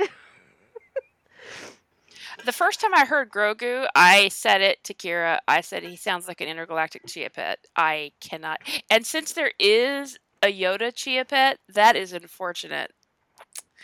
And if you don't know what a chia pet is, just you Google Yoda chia pet. You will be traumatized. You can watch the scene where Luke Skywalker appears at the end of season two um, on YouTube. They actually did a, a decent job of it. There's a fan made version that's a thousand times better, which is really funny. Um, someone who went in and CGI'd a better version of Luke Skywalker on top of their version of Luke Skywalker. It was great. but they did a great job for their budget and um and uh it's just it's just a really good story. And it's told by people who yeah it, it's it's told by people who really love it and you can tell. So it's like i highly recommend it. I have not watched the boba fett spinoff. Um i don't know how i feel about it yet. I haven't decided. I might watch it originally. Um adam savage did not make a puppet but he did go see the animatronic version that grant imahara made um as a um homage to uh, the show. Uh, Grant made one before he died, uh, but the puppet on the show is actually hand manipulated. He's not an animatronic. So everything he does, all of his expressions, the way his ears move, the way he moves, it's all done by puppeteers. And it cost them $5 million to make that puppet. $5 million. So when they were talking about whether or not they wanted to do a CGI or an animatronic, um, someone said, "You know what? Why don't you just be brave and do a puppet? Like, you know, bring it." And they were like, "Okay, yeah, we'll bring it." and they did. And what's worse, that wasn't even the cutest version of the puppet that they made. No, not so far, Chris. Um, but there are canon circumstances in the three mo- last three movies that bother me a lot when it comes to um, Baby Yoda because right now he's in a Jedi temple that we know gets destroyed, and all the students in it are killed. So that means either he eventually dies in canon, or he doesn't stay there very long. I'm hoping he doesn't stay. Obviously, I'd like him to go back to his space dad. he definitely needs to go back to his space dad. I read a great story once. Don't ask me to find it for you. I'm so sorry in advance. Where um there's a episode of the mandalorian where he gets tricked into going on this new republic prison ship. Well the, it's a canon divergence of that episode. He ends up getting caught by the um, new republic. And they take him. They take baby yoda from him. And eventually Din gets free because he busts out. He busts loose on their asses like a mandalorian can. And um because he realizes they're not gonna let him go and, and he's fucking done. Um and basically just generally becomes a legend among the New Republic security forces. Like you don't want to get fucked up by a Mandalorian on a mission, and they took his kid from him, and he goes to where Luke Skywalker has the kid to get him back, and he ends up meeting Han Solo and Princess Leia and Luke Skywalker, and he gets his kid back, and then um, but it's it's really it's a really good story. It's Gen, um, it's on AO3 if you did a search for Luke Skywalker, Princess Leia, Han Solo, and in The Mandalorian over 40k, I think you would find it really easy because there aren't that many. But it is a little bit of a rough read because um, they do interrogate him, and um, the person who's um, holding him prisoner is a real dick. But it's a it's a great story, and it's on AO3. And I'm sorry I can't think of the name because it's um, it's actually the story that really made me buy into the whole space dad thing. So I had an there's idea actually for a story, but uh, I don't want to say it over the podcast. Um, Yeah. Well, yeah. Sometimes I think that sometimes sharing the ideas over the podcast is safer because at least you have a recording of it. But, um, yeah. this is a Gen story. It's not Luke uh, Din, although I, I have seen some of those. I kind of would like to read. Um, I'm hoping they'll recast the part of Cara Dune, but I don't think they will. I think that we've lost that character, and that's really unfortunate. Um, Yeah. I think um, there also is, by the way, there's a story uh, that retell. I- I usually am not one for wanting to read retellings of canon, um, but there is a retelling of the season one of The Mandalorian from uh, Drawl's point of view. It's fucking hilarious. He calls him dad in his head. Dad. Yeah. Dad. He calls him. He calls him helmet at first, right? Yeah, like yeah, he does. He calls him helmet at first. I A think it's like it's called it's called from a certain child's point of view is the title of this of the uh, series. Yeah, yeah. He's really excited when um This one it does help if you've seen The Mandalorian. the little Jawas. Uh, yeah, I think you need to watch the first season of The Mandalorian before you read the story because it makes his point of view fucking hilarious. right because he just he- just doesn't take things with the right gravity. You, just you know yeah. Um i i, I want to say that one's in the link library but i don't even know. If we're not careful how we put stuff in the link library we don't even know how to search. Um Yeah, we should start putting descriptions in the link library. yeah that one where. But yeah, Well, it's really good. my, my search did not result in what i hoped it would It's like yeah, from a certain child's point of view, something like that, Susan. Yeah, there's like two series because like yeah, because she has one for season one and one for season two. I think so. Desert. Yeah, it's called from a ch- from the child's point of view by uh, L A I L U V A. Yeah, and she starts calling. He starts calling uh, Dad Helmet or Helmet Dad and something like that, and then eventually just Dad. And the first time, I mean, it's just, it's just too much. It's just too much. It's, it's just, it's so funny and it's just so cute. But it's a great companion to the show because honestly, yeah, he does take things a little differently than Mando does. So there are occasions where Mando is precariously close to getting himself ki- killed, and the kid's cheering him on. 'Cause the he kid- doesn't understand. The kid, the kid doesn't get. dangerous this is. I think that kid could actually be indestructible. I think the Force has made him indestructible, so he doesn't realize that other people aren't as you know sturdy as he is. Somebody suggested it this way, so I'm gonna j- just try this. Um, from the child's point. What is that one you found there? Oh, I'm, it might I'm gonna be. look at that. I'm gonna look at it right now to see, and then I'll say yes or no. Yes, that's exactly it. It's it's the same author. No wonder I read it because I don't normally gravitate towards Gen, but I think I got here because I went to her page after reading the child story. It's called No Prison Can Hold. It's by L A I L U V A. How would you pronounce that? Lailuva? Leiluva? Uh, eh. Lailuva? L A I L U V A. No Prison Can Hold, and it is a really excellent uh character study and his And the thrust of this one was what? What?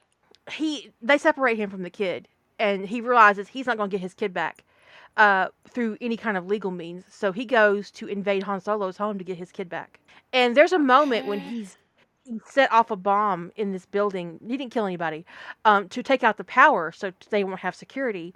And he's running up the stairs, and he thinks he stops for a moment because he's been surveilling them. So he's seen the kid with the solo twins, and he's seen that he's safe, and he thinks maybe that he should leave him there because he would be safe. But then he realizes he'd have to go back to his ship, and all of his toys and stuff would still be there, but he wouldn't have his kid. And he's like, nope. and he just goes right up those fucking stairs and bust in the door. I'm gonna go. I'm gonna get my kid. and the baby is so excited to see him that he force throws Luke Skywalker out of the way. He's like, nope. But there is a an immensely pitiful moment in it that made me cry. Um, when they put him in a crib he got down on the side off the mattress so he could press his face up against the metal. Oh. it was I was like, "Oh my god. this author's tearing my heart out." Oh. No, you're hurting me. but it has a happy ending. So I wouldn't let you, I wouldn't have recommended it if it didn't have a happy ending. But look, and they don't know why he's doing it, but you as the reader will know because you know he's missing his dad. He wants his dad. How? But that author's actually she's super talented. So um, I don't mean that actually like I was being patronizing. She's just she's super talented. She's she's an excellent narrative, and her author voice is is butter. um, any follow up questions about length of stories? How you? I mean, I guess the question was really about. The question was very specific about how do you know if it's best about episodes or novels, and um, which do you prefer writing? Um, so we kind of address at least the which you prefer writing, and sometimes, sometimes whether it's an episode or a novel, or whether it's short stories and novels or novellas and novels, a, a little bit of a judgment call, um, and kind of what you're in the mood to write. But what I'm in the mood to write and what I'm in the mood to edit are two often vastly different things. I mean, sometimes I will bang out a hundred k novel, and it will then sit there and stare at me for two years. It's like, quit staring at me. Jillian, I I you feel you. you have a 200k novel or a 100k novel on your computer that you have not edited and I have not read. No, that was Sentry. Oh, okay. Does that two years sound a little shady to you? Did that sound a little shady? I think that sounded a little shady. I mean, I have some long shit, but it's not. It's not basically finished. Who am I to talk? Small magic. I mean, it is right. basic. I've got like one one chapter left. Well, you've got the Battle of the Five Armies. I don't know what the, what the hell you're talking about, but I mean, okay, so that's like four chapters. Yeah. I mean, some some things you can gloss over. I mean, Ellie, don't rain on my parade. No, there was one time I did get in the mood. It, it hits me sometimes. It's like I'm in the mood to edit. And one time I almost put an offer out there, like stupidly, like, does anybody have anything they want me to edit? because that would be just dumb. Um, but I just really got in the mood to edit one at, at one point as if it headspace that I was in. I edited a half a million words of my own work that month. That, that that's a good headspace to get into if you can do that. Next time you're in that headspace, let me know. I have some stuff that you can edit.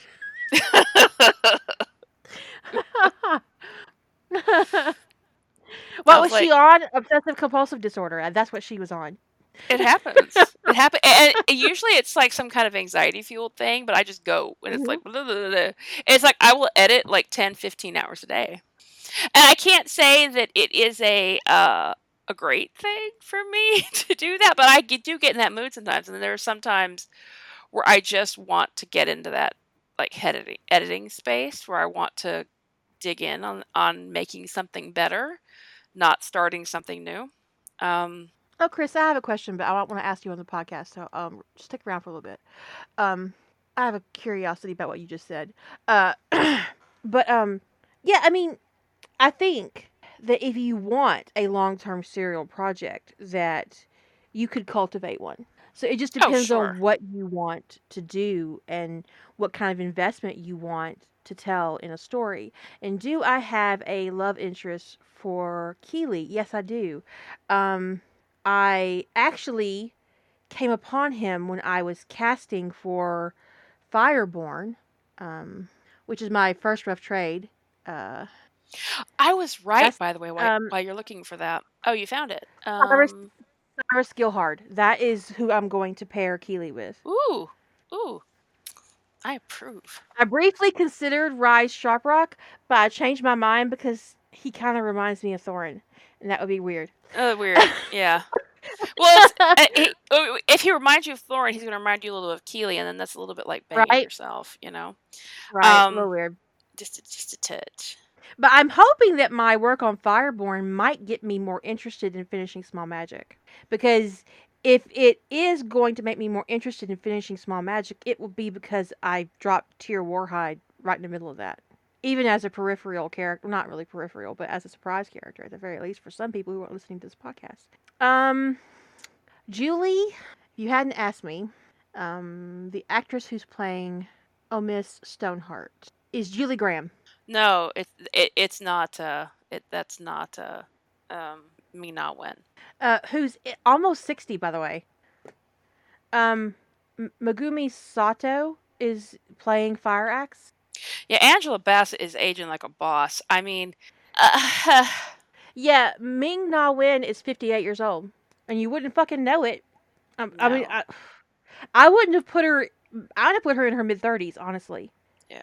and i wouldn't have put angela bassett i'd have put her somewhere around 50 and she's what 60 I actually think she easily looks forty-five or forty. I mean, she, if you said, you know, could if somebody if somebody asked her, could she pass? She's sixty-three. If somebody asked me, could she pass for somebody who's forty or forty-five? I go, yeah, she could pass. Uh, to tell me she's she sixty-three, could, but, I, but like, based on what i know of her i would have thought around 50 i had no idea she was 63 years old it's just yeah. I mean, she definitely looks more like close. She's close. She looks like she's closer to forty than fifty, but and she's sixty-three. still fit as fuck Oh. God, yes. But Ming Na Wen is beautiful, um, badass, and a lot older than I thought she was. I was a little startled. I was like, "Wow, other- girl, you get it." The other, the other one who's aging really, who aging really nicely, who's just stunningly beautiful, is Cate Blanchett. She's like fifty-two or fifty-three. Still Um, looking like a boss. right? I mean, she she wears her clothes; they do not wear her. She's just she's really a really a beautiful and stunning woman. Um, Thanks, Starlight. She's fifty-two. Helen Mirren. Oh yeah, she is. a She is. very fine wine. Yeah. Let me see how old she wow. is. She, Helen Mirren Gillian is Anderson is a boss too. she's 76 um but um when it comes to when it comes to the length of your narrative arc and whether you're going to write a serial or a series or whatever uh some ideas you need to be prepared there are some ideas that are one narrative arc with with subplots and breaking it into something episodic is going to be difficult so if you're in the mood to write something serial and you're having a hard time doing it, it may be that you have got something that is really just one narrative arc that is not really going to break up well. And and some ideas are just a big idea, one idea. And we talked before on the subplots, but subplots and pacing, is that Mhm. it? We talked I before on so. subplots and pacing that when you get to a certain length, you're going to have to have subplots. So it doesn't matter. Otherwise, it starts to become overwhelming. Part of it is an overwhelming thing, and it has to do with pace. But your story narrative starts to become very overwhelming if it, it's just if you're charging a hill for 70k. And yes, that subplot will make your narrative bigger, but it will make your pace manageable. Um, but if you're having a hard time making something serial, it could be that you just have a single big idea that doesn't parse well into smaller chunks. I mean, you show me something that's 300k, I will show you how to um, break it up into pieces. You show me something that's 100k, maybe, maybe not. It just depends upon the story. You know, not everything can be split. And not everything can be told in short story format. Not everything can. Some ideas just don't lend themselves to certain things, depending upon your writing style. Now, some people can tell short stories, people can tell long stories, people can have a natural rhythm for one or the other. Only you know what kind of writer you are, only know you you know what kind of I'm not talking to you, Siri. Only you know what kind of writer you want to be. Um, so it's just it's all it's all worth considering. Well, an epic, do you mean in the series fashion or do you mean like in a single novel? I'd like to think I do both.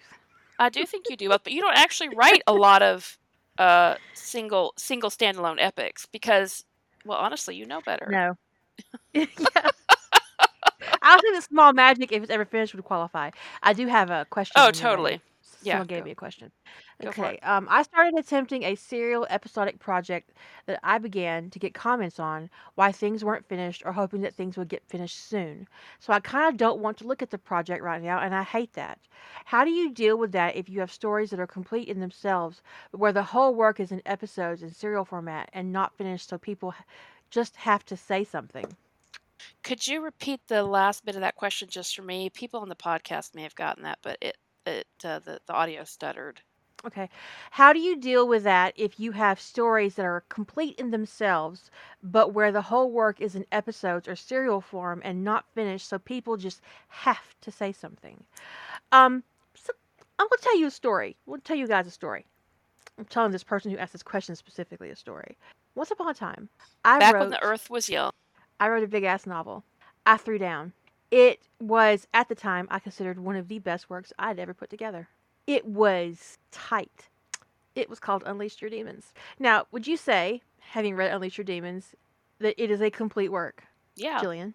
yeah. Okay. course. One of the first emails I got about Unleash Your Demons when it was put on the Quantum Bang was is that I look forward to you finishing the story. So it doesn't matter if you put out 20 5K episodes or short stories and you label every single motherfucking one of them complete. Or you write 114,000 words of a novel. Um, I had an asshole comment on All the World recently asking when there would be more. It's got Uh, a we- fucking epilogue. They're never getting more. that one was really clear. When I read that one, I was like, "Oh, that one's done." I mean, she had an epilogue I set set way question on, yeah, 15 years in the future. Right with I had it on little Dr. Lowell. I had it on. I had it on All the World. I had it on Unleash Your Demons. Um, I don't have a very large completed work on my site where some asshole hasn't come along and asked me when they they can expect more. So, what I have learned to do, and what I would like you to learn to do, is to tell those assholes, even just mentally to yourself, to go fuck themselves and move on. Because we were talking about earlier about greed. And it doesn't matter if you put out 10K or 200K, there's going to be one greedy little motherfucker that's going to come along and ask you for more. Or what happens next. Or I wish this was more fleshed out. And I just read that thing earlier where the person said that uh, unobstructed views was incomplete and needed to be fleshed out. I mean, I'm paraphrasing a wee bit, but not a ton. But that's basically what they said. Though they, they don't think it's a compliment. They are demanding more because they believe they're entitled to more. They they said nothing. You notice this is in the thing I take. Go ahead. Go ahead. they in the thing that I said there was nothing good said about that story. The only thing that could be taken good about my writing is an inference that it must be good, or they wouldn't hope that I finished it or hope that I fleshed it out. because Hope- they read a whole bunch of your stories that they felt aren't fleshed out. Right? They hope I fleshed it out. This is why you can't trust readers to give you um, feedback on your work. This is why you don't ask for so called constructive criticism in your comments. Um, and why you ignore that shit when it happens. Because they aren't writers. They don't understand the narrative structure. They don't understand a plot arc. They don't understand characterization. They don't know what GMC is outside of an audio uh, uh, auto brand. Um, they don't understand what you're doing they just want more. And when I said earlier that there are people in fandom who would prefer 200,000 words of mediocre than 50k of amazing, I meant it. So we can't take those people and their demands seriously ever. And I have learned just to delete it and move on. I used to respond with a variety of insulting comments like, "Oh, well, you know, go you can go fuck yourself." Or one time I told a lady, "If you don't actually like the way I write, don't read it. And she got really bent with me and said that I should be um that I should welcome her feedback because she's just trying to make me a better writer, y'all. That is the kind of comment that would have made me get in my car and go to somebody's house as a young woman. these people aren't qualified to give you advice, and they're not qualified to tell you when your story is done. So don't let them. Write to please yourself. Post because it amuses you. And fuck the rest. I'm happy to block somebody's entire country and VPNs. I've got an app that will do that now. I can prevent somebody with a virtual private network from logging into my site at all. They can get you right back to Google, and don't think I wouldn't do it. It just, that just really falls all over me because what they're doing, what they're doing is actually diluting their own fandom. They are, uh, they instead of being grateful and thankful for what they get, they demand more and more and more and more, and they stress writers out, and then these writers don't want to produce anything, and they start to hate their own work. It is actually difficult for me to write in Harry Potter to this day. So when I was thinking about going into April, and I only had one project, and it was a Harry Potter project. Project, and I spent all last year writing Harry Potter, and I haven't finished my last book in Harry Potter, but I'm close. That that where Harry time traveled, I got really nervous because I thought to myself, am I am I going to be able to write in Harry Potter for April and I don't have a backup?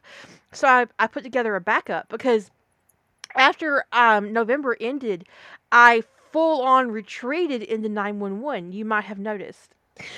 All four of my big moxies are 911s. It's a whole thing. They're not connected though. Uh, quarter one is a is well, trap, which they, I've already published. Thematically, they couldn't possibly be because of the themes. Right. Right. Uh, two is a Sentinel fic where Eddie comes on as a Sentinel. Um, I adore it. It's not like any other Sentinel fic I've ever written. I think I, I can't compare it to any other that, that I've written. The third one is going to be a sequel to. Um, it's going to be part two of the Requiem series, and the fourth one, which I broke 34k on today, I started it on the 17th of March and I'm at 34k, and it's a soulmate time travel fic. I got a follow up comment here. Oh, okay, just a bunny. That's a cute ass bunny. Um, so that that's why I now have a uh, a, a fusion with with dead files on a rough trade in my project files, just so I'll have a a safe place to retreat. Because also, you know, writing Harry Draco, uh, there, um, there's an audience for that, and um, my audience for Harry Draco is actually very kind to me. Um, they're uh, for Harry Potter. They are exceptionally kind to me. They're they're never demanding. They never get insulting when I don't do what they want. They're grateful for what they get. I have a couple people who come in and read um, that old Black Magic twice a year and send me an email twice a year to let me know that they read it and they loved it and they thank me for it. And they don't ask about the sequel. They just say thank you. And that's fucking rare. but I'm going to hit Harry Potter again for the fourth time on Rough Trade um, in a row, and it's not going to be Harry Hermione. And I don't expect it to go uncommented on, frankly. I'm surprised I haven't already gotten comments. Although I have had a whole bunch of people reading my Harry Hermione work, leaving me sickeningly sweet feedback like it's some kind of campaign. Or maybe I'm just paranoid. But it could be both. Yeah. but if there are no other questions, we can end the podcast. The two key things I would say about this while you guys are pondering questions before we end is listen to that inner writer about what's going on because most writers I know have a hesitation when they're embarking on something that is needs to be broken up or when they've broken something up that shouldn't be.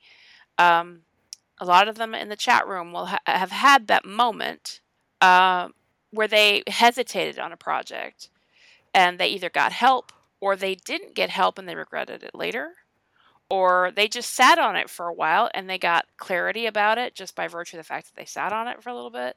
Give yourself permission, give yourself room to do that because when it comes to a really big project and that's what this question was about was really big projects.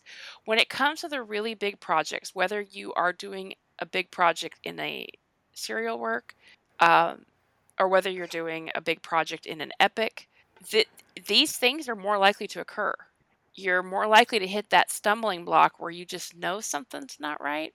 And sometimes it has nothing to do with this particular topic. Sometimes it's a characterization issue you can't quite put your finger on, or it's a pacing issue, or it's one issue disguising itself as something else. Um, mm. Not to poke, but you can poke. I mean, you brought it up. That's my go-to. That's my Right. go-to. My assumption about myself is I'm fucking up the pacing. So So we all have that little thing. we have a thing. Um, I tend to think if I've messed up an uh, if I've messed up an area of characterization, I, to me it's catastrophic. Um, like oh my god, this story is absolute crap. I can never. And the thing is, in one story that is actually up on EAD, um, I was so such a drama queen about it in my own head. I hadn't even gotten to the point of where I had implemented the character problem in my. It was a plot point in the future and I catastrophized the whole thing. I fucked up this whole series. I've invested all this time writing this. Fuck this noise. Fuck this piece of It's shit. a disaster. You know, it's a disaster. I'm just going to throw this away, and move on to something else. And I was just so upset because I had messed up this point of characterization. And so I catastrophized it. And then when I went, went back and read it later, I was like, well, why doesn't he just have a different love interest? it wasn't a big Like- deal. I mean, I had laid no groundwork for that yet. so it was just, it was so dumb. But I knew it was a mistake. And once I realized it was a mistake, I, I felt like, oh my God, I've made a character mistake. And I just, I, it was a baby bathwater situation. when you make a when you make a mistake that you don't normally make. So, whatever your author, inner author, is telling you, when you, um, if it's in the planning process or when it's in the writing process, especially if it's in the writing process, stop and listen because if something is giving you a hesitation, there's there's a reason why. There's some part of your brain that is churning on something. And you maybe need to just take a walk away from it for a week, walk away from it for a few days, get an outside opinion, something to give yourself a little room to come back and reevaluate. And and that's fine. And I think where this becomes a problem is when people have really big projects that they're taking right up to a due date. Like I'm writing I have this 200k story that is due for this challenge. It's like, well, you better figure out where to split that bitch because you are not going to be done in time. Um that's a that's a different problem. But if you're not running up against a deadline, and this is fan fiction, hopefully you can give yourself, cut yourself some slack because there's no point in that kind of pressure.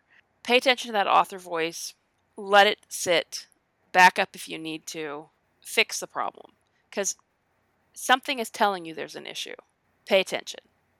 And you will a lot of times when when it I don't think I've ever had a really big work where I didn't have a moment where I went something's not right even if it was something small, it was something just that moment. And it is really important that you stop and pay attention because you can cor- course correcting in the moment. It's a lot easier than course correcting after you've written 150k. And then you go, oh my God, I messed up 20k in and it ripples through my whole fucking story. Mm, That is a that can beast. be a harsh moment. That's a beast to fix. So pay attention. Not only would I be throwing out the baby with the bathwater, I could be throwing out the man who fathered that child too, because it would be like, nah, bitch, I am. All y'all go You're bye. You're like, and I've seen people. I've seen people do that. Like I, I have pointed out. Um, somebody asked me to do an alpha read on a project once, and I did, and I alpha read it, and I gave them my That feedback. I did was loaded. Yeah, I it was loaded, and when I got done, I was like, I see the problem. And the thing is, I felt like the problem was fixable, but they were like, the whole story was basically written when they asked for this alpha read, and the problem was like in the first like three pages, Mm, and it had massive ramifications for the story setup. I feel really bad for her. Yeah. I felt I felt bad too. So I explained as gently as I could what the issue were, what the issues were, and like I said, I tried because I knew I was delivering catastrophic news about the problem that they hadn't seen that they had written into their whole story. Um, and I knew I was re- delivering catastrophic news to them, so I, you know, I stayed to talk to them through it about ways they could approach handling the situation, um, and how they could mitigate the problem and, and the best way to approach editing for this situation and da da da. da. I, I tried to give them some hope for this because it functionally was a rewrite, but I didn't feel like they needed to throw the whole thing out. It was just going to be a case of you've got to go through this line by line and, and address this. And um, they never touched the story again. It's been years. I get Uh, it. years, like five, six, seven years, something like that. They've never touched it again. And I felt I get it. I kind of hurt, but I get it.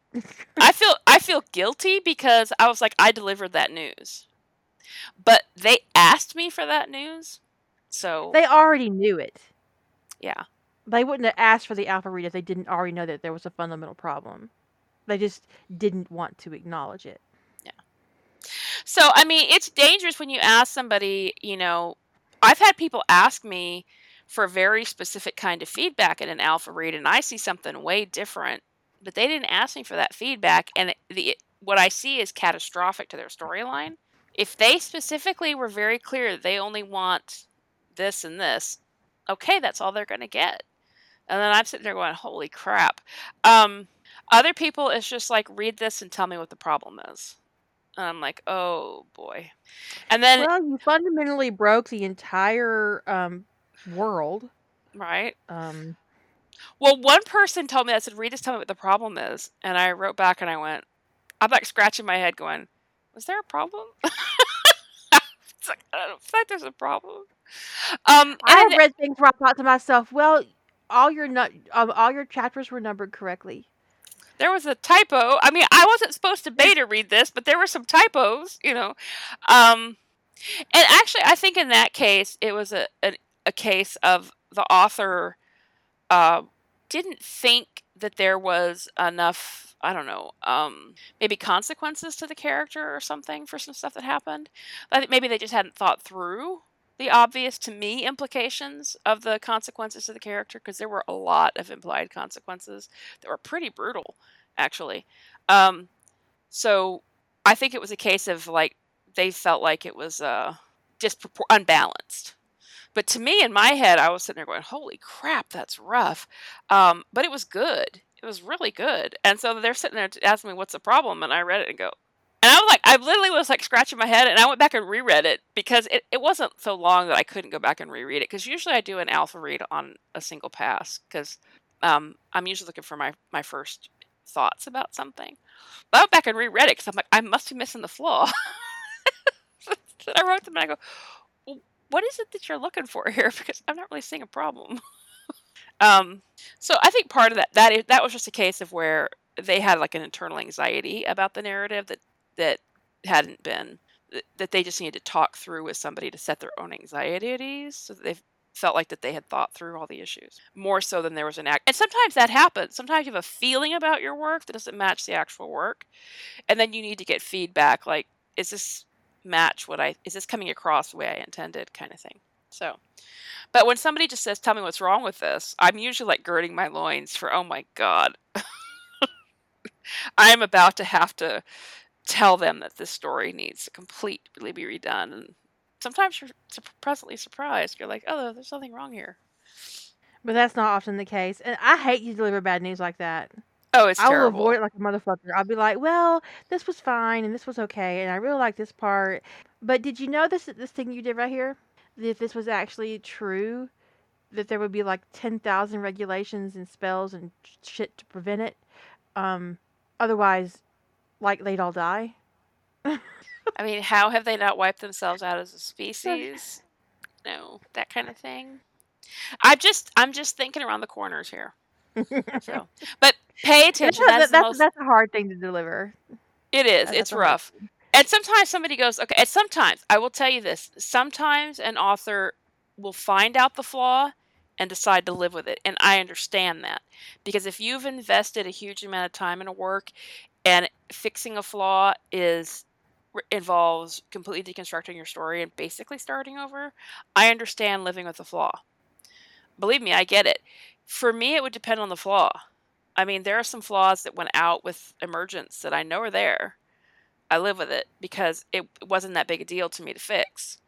And I didn't feel like that they were that big a deal. If somebody had pointed, you know, if somebody had pointed out like a this breaks your world and it's I'd have been like, "Oh, holy crap, what am I going to do with this except rewrite?" Um, but fortunately, it wasn't anything that was that grossly wrong. But so you can avoid getting yourself into these circumstances by not pushing past the point at which you feel like there's a problem. And we've all done that. We've all had that moment, that niggling unease where we think there's a problem and we kept going and gone, I'll deal with it later. I'll just go on to my next plot point, my next plot event, and and figure this out some other time. I'll get an alpha read later. Sometimes that's a catastrophically bad decision. Yeah. Give yourself you're permission. for it six months from now. Yeah, uh, give yourself permission to step away, to take a break, to get a take a breather, to stop and think, to get some assistance. And with really big works, this is really really important. Well, if there are no other questions, um, thank you guys for hanging out with us, and I hope that this podcast has been beneficial and that you've had a great week, and that you, when you're going forward, that you're thinking about your projects and how you want to structure them in advance. And um, if you want to do a big serial project, you do one, and don't let readers' expectations fuck with you, because they always have expectations, always, and it's not your job to meet them. No, and they will they'll never stop asking for more ever. ever. So, um, I this is we're four days, five days, four days out basically from Rough Trade. I hope you guys are ready to rock. We're gonna this is gonna be awesome. Um, and thanks for hanging out with us. Say good night, Julie. Good night, everyone.